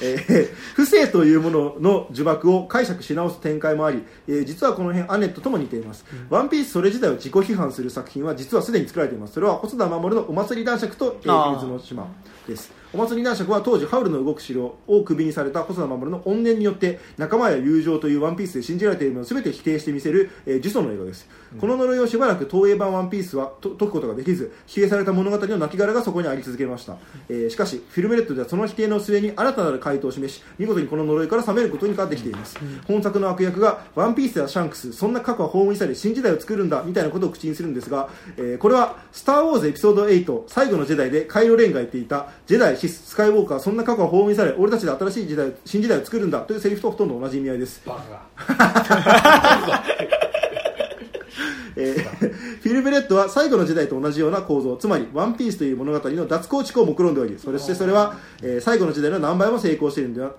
と言えるのです。なるほ急速にみあの現場からのあの心が離れていっています。桐さんえー、いびつで奇妙な映画ではあるのですが作り手もの観客を最大限楽しませようという誠意もとても伝わる傑作だと思います、あと個人的に本作の悪役の思想が押井守作品の悪役の思想に似ていると感じていてそういう悪役の被害に弱いのでそこも加点ポイントかもしれません。だそうです。1位。エルビスですね。エルビスエルビスは鑑賞当時から堂々本年のベストワンです。エん。ルビス・プレスリーのことはほとんど何も知らない世代ですが その方、まあ。まあそそれそれは世代的にはしょうがない。えーバズ・ラーマンが取捨選択をし導き出した形にしたことこの作品の何もかも肯定した勢いです、えーいろいろと書いておきたいんですがそれには時間がなさすぎる、えーぜひご覧ください。おすすめです、うん。ちょっとえなんか見逃してるんで僕もエルビスは見たいと思います。いや俺杉さんにさなんかとなんかノープ見にノープじゃねえや、えっと、エルビス見に行きましょうよみたいに言われた時に、ーうん。興味なさすぎて、うん。同じバズでもライトイヤーの方行かないっつってライトイヤーの方行っちゃった。あー。そそのその断り方はさ本当に見たい人だったらさイラッとくるだろ ラーマンじゃなくてライトイヤーがいいの。うん。じゃあ結果的にはラーマンの方見て正解だったと。ランクインさせなかったウエストサイドストーリーといいもはや全てのミュージカル映画をバズ・ラーマンとスピルバーグに監督してほしいものです。それはみんなさね バー本命に全部やらせるとかさ、すぐそういうこと言うから、ね、映画ファンそれはそれでちょっと嫌でしょ？じゃあこれとセラ全部やらせりゃい るそれはそれで死嫌でしょ？を語り継ぐ映画ファンははい、すぐ5億点とかね、言いますから、えー、辞典「ストレンジャーシングスシーズン4」の第7話。おう「えー、クライマッチョ。ハウハウス・オブ・グッチ」おうあああれ今年？うん。今年。今年。今年の初めの方ですよね、えーゆるキャン、ゆるキャン出た。うん。が、まあ、辞典だそうです、はい、でワーストですね。ワースト3 3位フレンチ・ディスパッチ。おーイエ2位私は最悪。おーイおいおい殺すぞ。友達だから言ってんだね。戦戦争、えー、1位シン・ウルトラマン。おはい、3位フレンチ・ディスパッチはつまらないです、3つの短編がそれぞれゴダールやジャック・タチジャンル・ノワールやアンリ・ジョルジュ・クルーゾ、えー ジャック・ベッケルジャック・リベットトリフォー。えージュリアンジュリアン、えーディビビエ、えーアルベール・ラモリスなどといった、えーフランス映画監督こてかどの口でエーセ・シレフィルとか言ってんだよ。えーフランス映画監督たちのオマージュで埋め尽くされとにかくフランス映画愛フランス映画最高ですというウェス・アンダーソンから、えーフランス映画へのラブレター以上でも以下でもありませんえー特に2番目の、えー宣言書の改定は完全に取り方から作劇まで、えーござござる。で、えーもうほとんど完コピ、えー政治の季節に出会った男女のラブストーリーで中国女と男性女性じゃん。当日の足は女と男のいる歩道だし、えーそして楽しい、えー知識楽しい知識のスタジオショットまでパクる。徹底したモノマネっぷりは確かにちょっと面白いんです。逆に言えばこれはスノップっぽく聞こえるかもしれないいやもう遅いです。これはスノブっぽく聞こえるかもしれないですが、えーこんなフランス映画好きのシネフィルがゲヘゲと喜びそうな映画がシネコンで大々的に公開されて客も入っているのは奇妙な状況だなと思います、えーとはいえ断片的で流動性のない作劇はやはり見ていて興味の持続が続かず、次々とバカみたいに几帳面なシンメトリーがほとんど強観念脅迫観念的に映し出され続けるのがウェス・アンダーソンの適性ですがこれはもう本当に適性でしかなくてつまり必然性を欠落してしまっている、あーそこはクローズアップじゃないんだなとか、えーそこはカラーにしてくれよとかそんな箇所が多すぎます、極めつけはクライマックスで肝心の追跡アクションシーケンスをまさかのアニメーションで処理してしまうとは最悪でした、アニメーション的ともいえるウェス・アンダーソンの人工的なまでの世界構築を実写でめちゃくちゃ頑張ってやっていたからこそ彼の作品は輝いていたのであってあそこでアニメーションっぽいものをアニメーションでやることに何の必然性があるのか。愚の骨頂です。アニメーションにもそれ自体にもそれ失礼タンタンの冒険っぽいアニメーションだったけどそうすればいいってもんじゃない。例えば「ムーンライズ・キングダム」の感動的なクライマックスは、全てがアニメーションのように劇、えー、ギガ化されながらも、えー実写化実写でしか、えー獲得し得ないエモーションがみな、えー、みなぎっていたではありませんか。勘弁してくれよ、えー、2位、私は最悪、私は最悪。私には最悪でした。それ言いたかった。これ言いたかったです。よこれねこれ絶対言いたかったですねこれね これもう見ながら決めてたんですよ、これね。えーえー周囲の信頼できる目利きたちから大傑作、今年ベストだよと会うたびに推薦される日々を過ごし、えートリアを追いっ子苦手なんだよなと思いつつも、えー過剰な絶賛に背中を押されてそれなりに期待して見に行ったんですが全然乗れませんでした、えージャンクヘッドの時も世間の絶賛と自分の感想の帰りに脱力したんですが久々にそれを味わいました。己の映画体験は私個人のものだし絶賛を否定しようとすることは持たないけれどこういう時はやっぱり悲しい。2章の浮気においてどこからが浮気かというイチャコラ描写がある通りこの映画は境界を突破することに関する、えー映画だと読み取れます。それは それはつまり、な なんだ今の。シネフィルワールド。ワンポイントです。えー境界を突破することにつかついた映画だと、えーそれはつまりどこからが夫婦の人生でどこからが自分の人生なのかを線引きにしようと、えーもがくモラトリアムです、時の静止しえーした世界の走行はそれ自体の運動の爽快感例えばリコイスリーザーには走ることという運動自体のエモーションがみなぎっていましたがではなくてある人あの人との境界を越えたという喜びが描かれていました。そういったテーマは、え非常に賢明です。興味をそそられはするのですが本作が果てしなく作為的であることははっきり欠点かと思います。えー本作の主人公はあらゆる女性の共感ポイントの集合体のような描かれ方でまるで一人の生きている人間とは到底感じられませんでした。最終的な結末に至るまでああ作り手がこの結末のためにそれまでの作劇を誘導してしまっているなとかなり危うさと不信感も感じました、作為的なのがよろしくないのではなくて作為が丸見えな状態で完成されているのがもどかしいのです。上映時間中常にキャラキャラクターの頭上にマリオネットの操り糸が見えているような状況でした、元彼にしたってあのタイミングでああいう病気になることに作為しか感じられません。しかし現実はそんな作為をよりも作為的なのかもしれません。実際私は一体何者なんだと揺らぐ人々に、えーこの映画は享受されているのも理解しています。えーそんな人々に寄り添い共感し、えー称え合うことしかできない。私は最悪という映画を楽しめない私の敗北宣言としてのバースです、えーえー私は私は最悪。はい、なるほど、はい。1位「新ウルトラマン」はいいや結局いいところも悪いところも樋口さんと安野さんのどっちの責任なのこれという戸惑いが大きかったです。シン・ゴジラのようにあれとまでは言いませんがまるで美学の欠落したカット割りの数々には絶望しました、うん。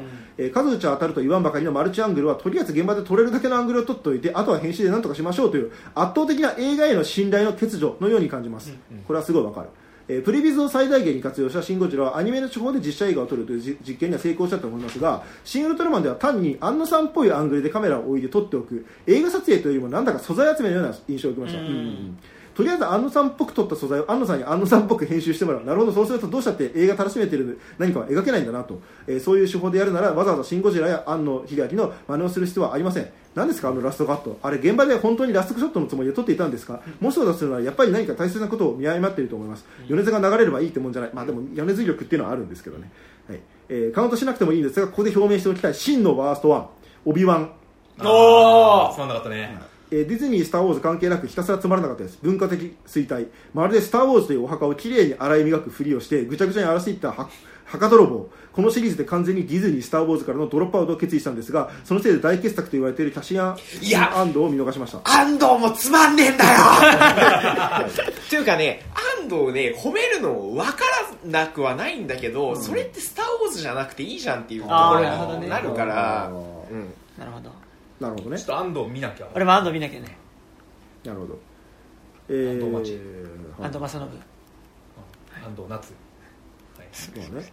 メイプル超合金シン・ウルトラマンねそうなんですよね。なんかシン・ウルトラマンに思うとこが一個もねえから。いやいやなんか別女がに巨大化してセクハラされてたなうんなんか まあそこはねなんかワーストっていう熱量は確かになかったけどなんかその現場での仕事を放棄してる感はすごい感じてこれなんかシングルトラ会の時もちょっと話したかもしれないけどそうなんかこれどう考えても現場の責任において、そのこのショットはこのように撮りましたよっていう素材でいやでもこれしかないんでもうすいませんって言うしかないはずだと思うんですよね、それと現場の責任っていうか監督の責任って本来そこで、あの編集って完全に監督がやる場合、まあ、日本映画においてはあるかもしれないけど基本的にはプロデューサーが最終的な決定権を持ってたりするじゃないですか。だからその監督が一番責任を持つべき部分で多分その現場だと思うんだけど、そこの責任を放棄してる時点であのちょっとかなりどうなのっていう話ではある。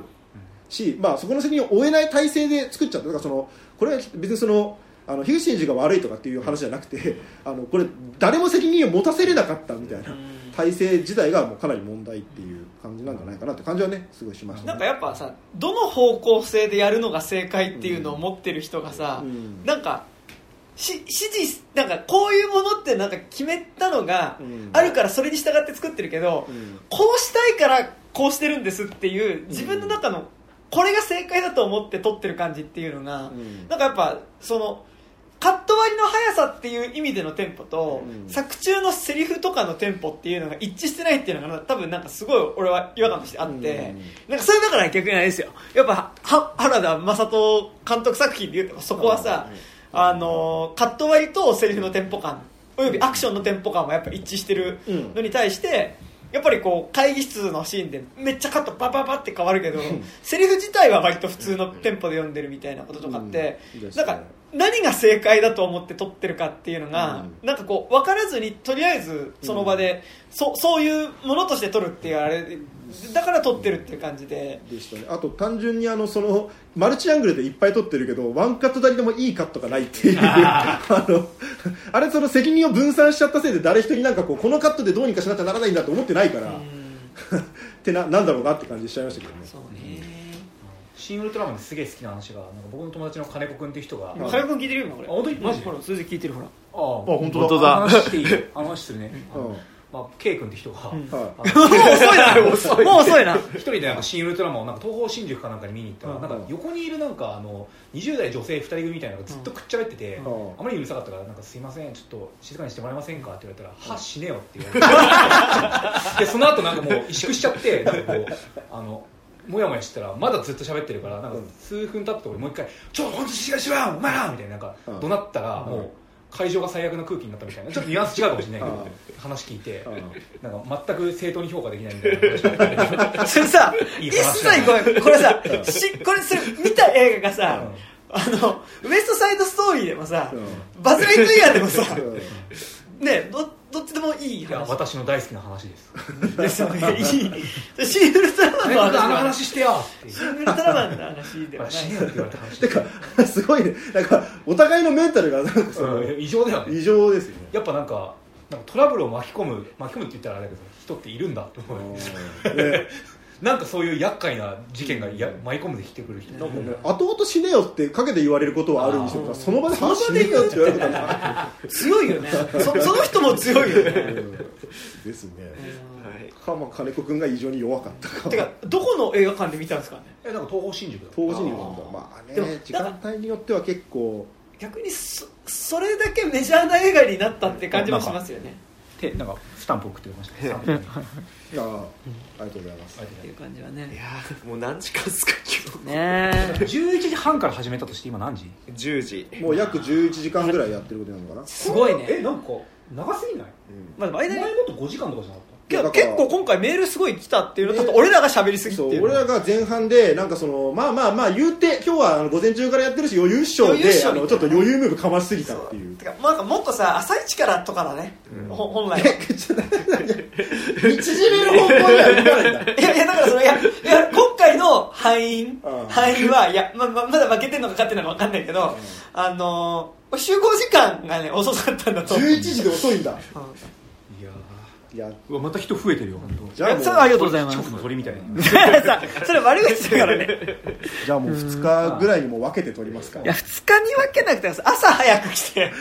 いやあなんか泊まって朝起きて「お前のって撮るかな」みたいな。あー YouTuber みたいな感じ。であー。なんかでもそれはそれはそれで嫌だなうんざりさしちゃいそうだから。またこいつらかでもなんかやっぱこの長時間一気にやったってことによる達成感今ないですか？俺ねあない？ずっとどんどん具合が悪くなってあ喋りでそうって寝てないもんね。うん。お前らのせいだ。ね。すごい。というわけでじゃあちょっとじゃあランキングの集計もうできてる。あえベストとワーストどっちからいきます？いやもうそれはベスト。ベストか。いやでもあでも最後ベスト1これでしたのが気持ちいいか、まあそうですね。ワーストからじゃあ。あこれ。そんな面白くないから。じゃあ今、えっと、こここから出すのが、えっと、僕らのランキングおよびリスナーさんのランキングを平均値にして、平均平均。まああのポイントまあポイントを加算していって、うん。まあ、だから1に入れるとあの10ポイントついて、10に入れると1ポイントつくみたいな、そういう。あとあれあのなんか俺らだけさここまでさ散々さ長く喋ったぜみたいな感じでやって言ってますけどあのこれ最初から最後まで結構聞いてくれた方もいくつかな誰、ね。何人かいると思うので、はいあのその方もあの、まあ、もちろんこれ聞くだけで過ごしてたとは思いませんけど、うん。あのでも本当お付き合いいただいてありがとうございます。はい。ね。ね、この長い時間ね、ええ。はこれ箱根駅伝より多分長いですよね。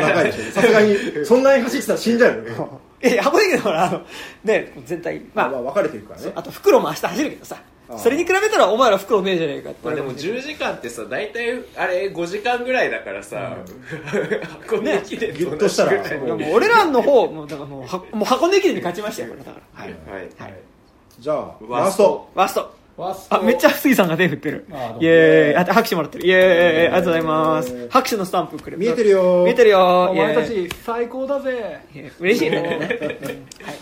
というところで。はい。ワースト、えっとワースト3ワーストねあんま面白くないなけど、ワースト3 そうがそういうこと言うの。えっと3つあります、はい。全部5ポイント、えっとバイオハザードウェルカムトゥラクインシテおーすずめの戸締まり娘がいる森。おおーワースト2、はい。えっとシン・ウルトラマン。うん。6ポイント。おーワースト1もうダントツですね。11ポイント。ジュラシック・ワールド。イエーイチャッチャーチャッチャーチャッチャーチャッチャーチャッチャーチャッチャーなんかベストだったみたいな雰囲気になっちゃうジョン・ウィリアムズ力によってまあジュラシックはまあでもともとねなんかなんだろうこのポッドキャスト的に言うと多分前作やっぱあれだけ高く評価してたっていうのもね、まあね。あったりとか、まあ、期待値とそこからの落差と、うん。まあ、単純に見てる母数の多さと、まあ、そのこの規模の映画でその、まあ、僕見てないんであれですけど、なんかその全員が納得できない作劇をするっていう あのなかなかないケースなんでしょうね。そういえばこの映画を僕無駄に IMAX3D であそうなんだ。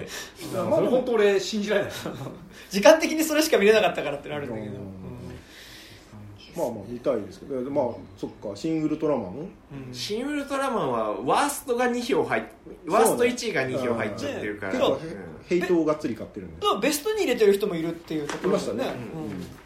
バイオハザードがまあ普通にシンプルにあの票不評っていう感じだったてか「すずめの戸締まり」の話がこんなに出ないと思わなかっね。たなんかベストに入れてんの俺だけ。確かにね。なんかワーストに入れてんの高島君だけもしかしてかなだから過去。2人うん。2人か。このポッドキャスト的には新海誠がいわゆるメジャーデビューしてから、要はその川村元気がプロデューサーに入ってからの作品は、まあ、大体取り上げてるし、なんか大体年末ランキング界では結構その、結構上の方に入りがちだったよね、入りがちだったけど、やっぱりここに来て、うん。まあ、ワーストにあの入っているということそしてあの、おそらくベストに「すずめの戸締まり」が入ってくる気配はあまり今のところなさそうなね,、ね。まあ3作目ってむずいんだよね多分。やっぱそうね。いやでもなんかひよったランキングだっつったけどなそれでも8位入れといてよかったね俺だけ、確かにね、うん。そうか竹木さんベストに入れてたもんね。そう。そっか。はい。はい。はい。でベスト。ベスト。えーっと11位、まあ、時点ということで、はい。はい。3本あります。23ポイント、はい。えー、麺。麺。あの時間の男だし。あら。ガガーリンえ秘密の森のその向こう。でもなんか秘密の森やっぱ10点の人2人いるんだよね。そうだね。だからその完全に誰かのベストになった映画でもうグッと上に上がってるんだ。入れてた人の熱量は高いけど、うん。みたいな。麺もっと行きたかったね。ね。ね。麺はね。そうだぜ麺って感じ。逆に言うと他の上の方のやつは結構強いんだねじゃあ。うん。結構入あってたもんね。のトップ3がボタンとついてあーで第10位、はい。25ポイント。ちょっと思い出しただけ、おおちょっと思い出しただけで10位なんだ。そうまあ。結構みんな入れてたイメージね。ちょっと低めのランキングでうんなん。かその10位までみんなそうなんだよねうん。はい、はい。第9位。26.5ポイント。アテナ。おおー。おお頑張ったアテナすげげえ。え最高最高。で第7位が2個あってはい。27ポイント、はいえー、と稽古目を澄ませて私時々ですあー。おー。そう稽古とさ私だけだけレッサーパンダが同率そういうことなの？僕わかわけわかんない。なんかそうだね。誰が作ってるランキングだなっていう。ねいいランキングですね。えー第6位28ポイント。うん「コーダ愛の歌」おー。ーまあこれは平均値がこう全体高かったねで、えー、と第5位29ポイント「ブラックフォン。おお頑張ったな。レッサーの10ポイントがかなり効いてる、ああまあそっか。うんまあ1位ですからね僕はねで第4位。はい。30ポイント「トップガンマーベル」おー。イエーイ。でもさトップ3に入ってね がなまあそっか。世間の評判っていうか興行収入的に言ったら今年ぶっちぎりの1位だからね。あとまあ見てる人やっぱ多いからね。ということはおということは？えっ、とね第2位が2本あります。おー。ノーウェイホームだろ。51ポイント。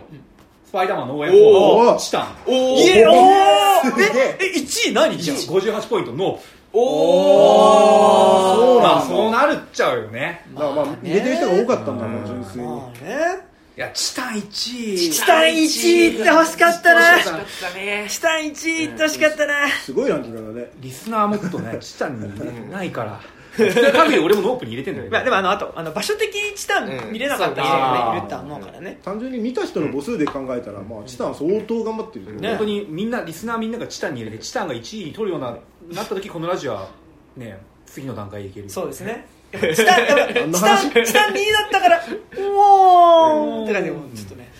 ちょっと飛べたけど。ちょっとうーんって感じでしたね。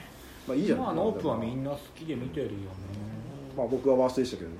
でもなんかなんだろう。結構さこれが言い方だけどやっぱね、全体ランキング作るとさ、割とその平均値化されたものになるみたいなさ、うん。例年あったけどさなんか今年やっぱちょっと変なランキングにちゃんとなったね、なんかだからその誰かの偏愛みたいなものでぶち動かされてる感じがすごい強い、いやしかもさ、なんかそのなんだろう送ってきた人の人数少なかったらそれはさ個人の変害がさ、うんめちゃくちゃ左右するの分かるけどさ、あの結構これだけみんな送ってきた二十数名、中でこのランキングになってるっていうのはすごいですね、なんかね。うん。ねなんかね、うん、でもなんかどうですか？これを見て、えっとだからもう一回振り返ると第10位がちょっと思い出しただけ。で、第9位がアテナ、えーで同率7位が日本で私時々レサパンダと稽古目を済ませて、うん。第6位がコーダ。第5位ブラックフォン。第4位トップガン、えー同率2位が、えー、とスパイダーマンノーウェイホームとチタン。で第1位がノープという感じですけど、うん。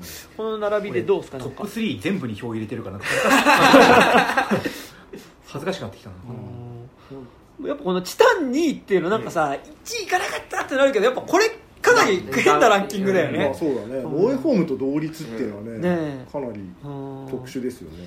そうです。あとまあブラックホーンが5位っていうのもだってこのトップガンとさ ブラックホーンってトップガンとコーダに挟まれてブラックホーンがいるっていうのも結構ねやっぱ確かにそううん強く押す人によっての力によってこう強く押すねなんかこう上の方に上がってくれてる、で稽古はうん。なんかまあ個人的には結構もっと上行ってほしかったかなあるんですけど。12月だったからね。そうそうだからだからまだ見てない人、うん。ぜひ、うん。ねここれからまだぜひぜひ稽古見に行ってうん。あのいただけると。ですね。なんなら2023年公開の映画扱いとして 来年の来年のランキングにね送ってもらってもね。入れても構わないと思いますよ。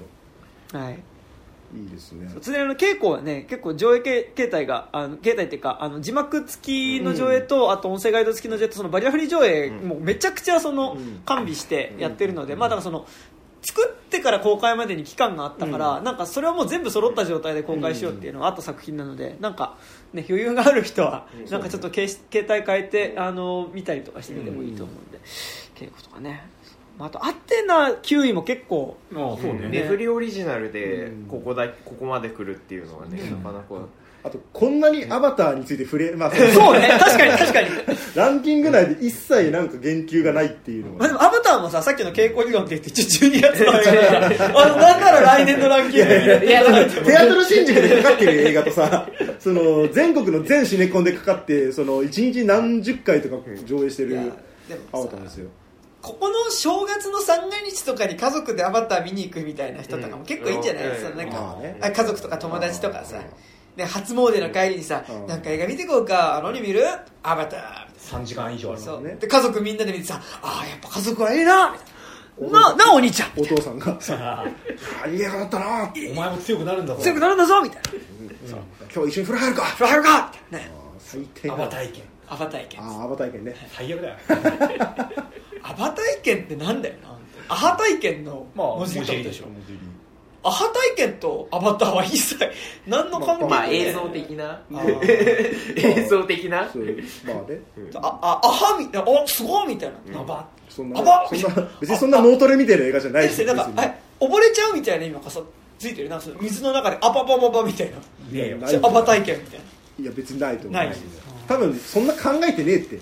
それつけた人もお疲れ様でした。いやお疲れ様でした。皆さん、あの聞いてくださった方ありがとうござい本当に今日は試験的にねねスペースもやってみましたけど。超思いつきでね、朝なんかこれスペースで流してみますか。しかもなんか最初さ撮る前のちょっと空気感だけ撮ろうかみたいな感じだけどそのままね最後なんかそうまでいっちゃって別にもう切らずにそのままね丸一日やって使ってくださってみんなあすごい。なんあかハンズアップピーさんハンズアップで俺たちに愛いしてくれえー。ありがとうございます。あ直子さんも杉さんもありがとうございおます。前たちみんなちょっとあの上げてくれよ。いやいやウェーブを見せてくれよ。聞いてる。聞いて20今20人聞いてくれてて20人も聞いてくれてたありがとうございます。あーあ、鳥さんもグッドバッドありがと。最高だぜありがとう、ありがとう。あ、みんなありがとう、みんなありがとう。あ、パパさんもありがとう。い。やーいやーいやいや。嬉しいですね。嬉しい。あ、あと、えっと、MMZ さんもありがとうございます。えスパチャありがとうございます。スパチャじゃないスパチャじゃないけど。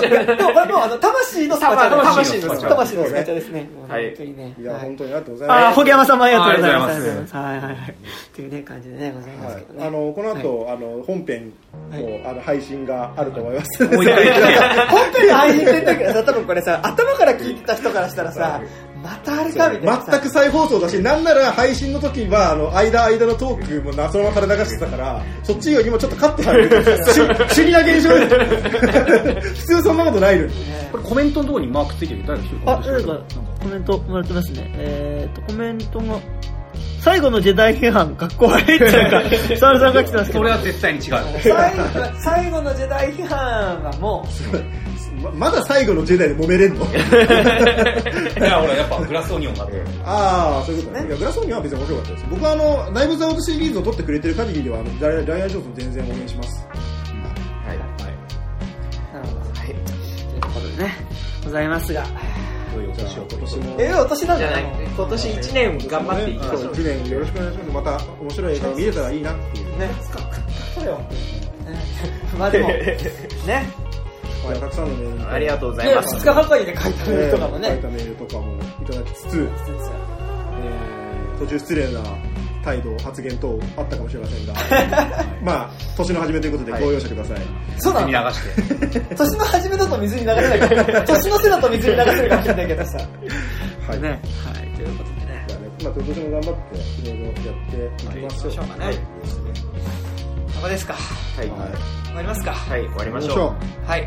じゃあ今年もよろしくお願いします。よろしくお願いします。ということで本日は間私山田と金内たりき夏アニメーションとレイトと、う高島でした。ありがとうございました。あーすごい。ハンズアップが送られてイエーイ。切るのもあれだけどなんか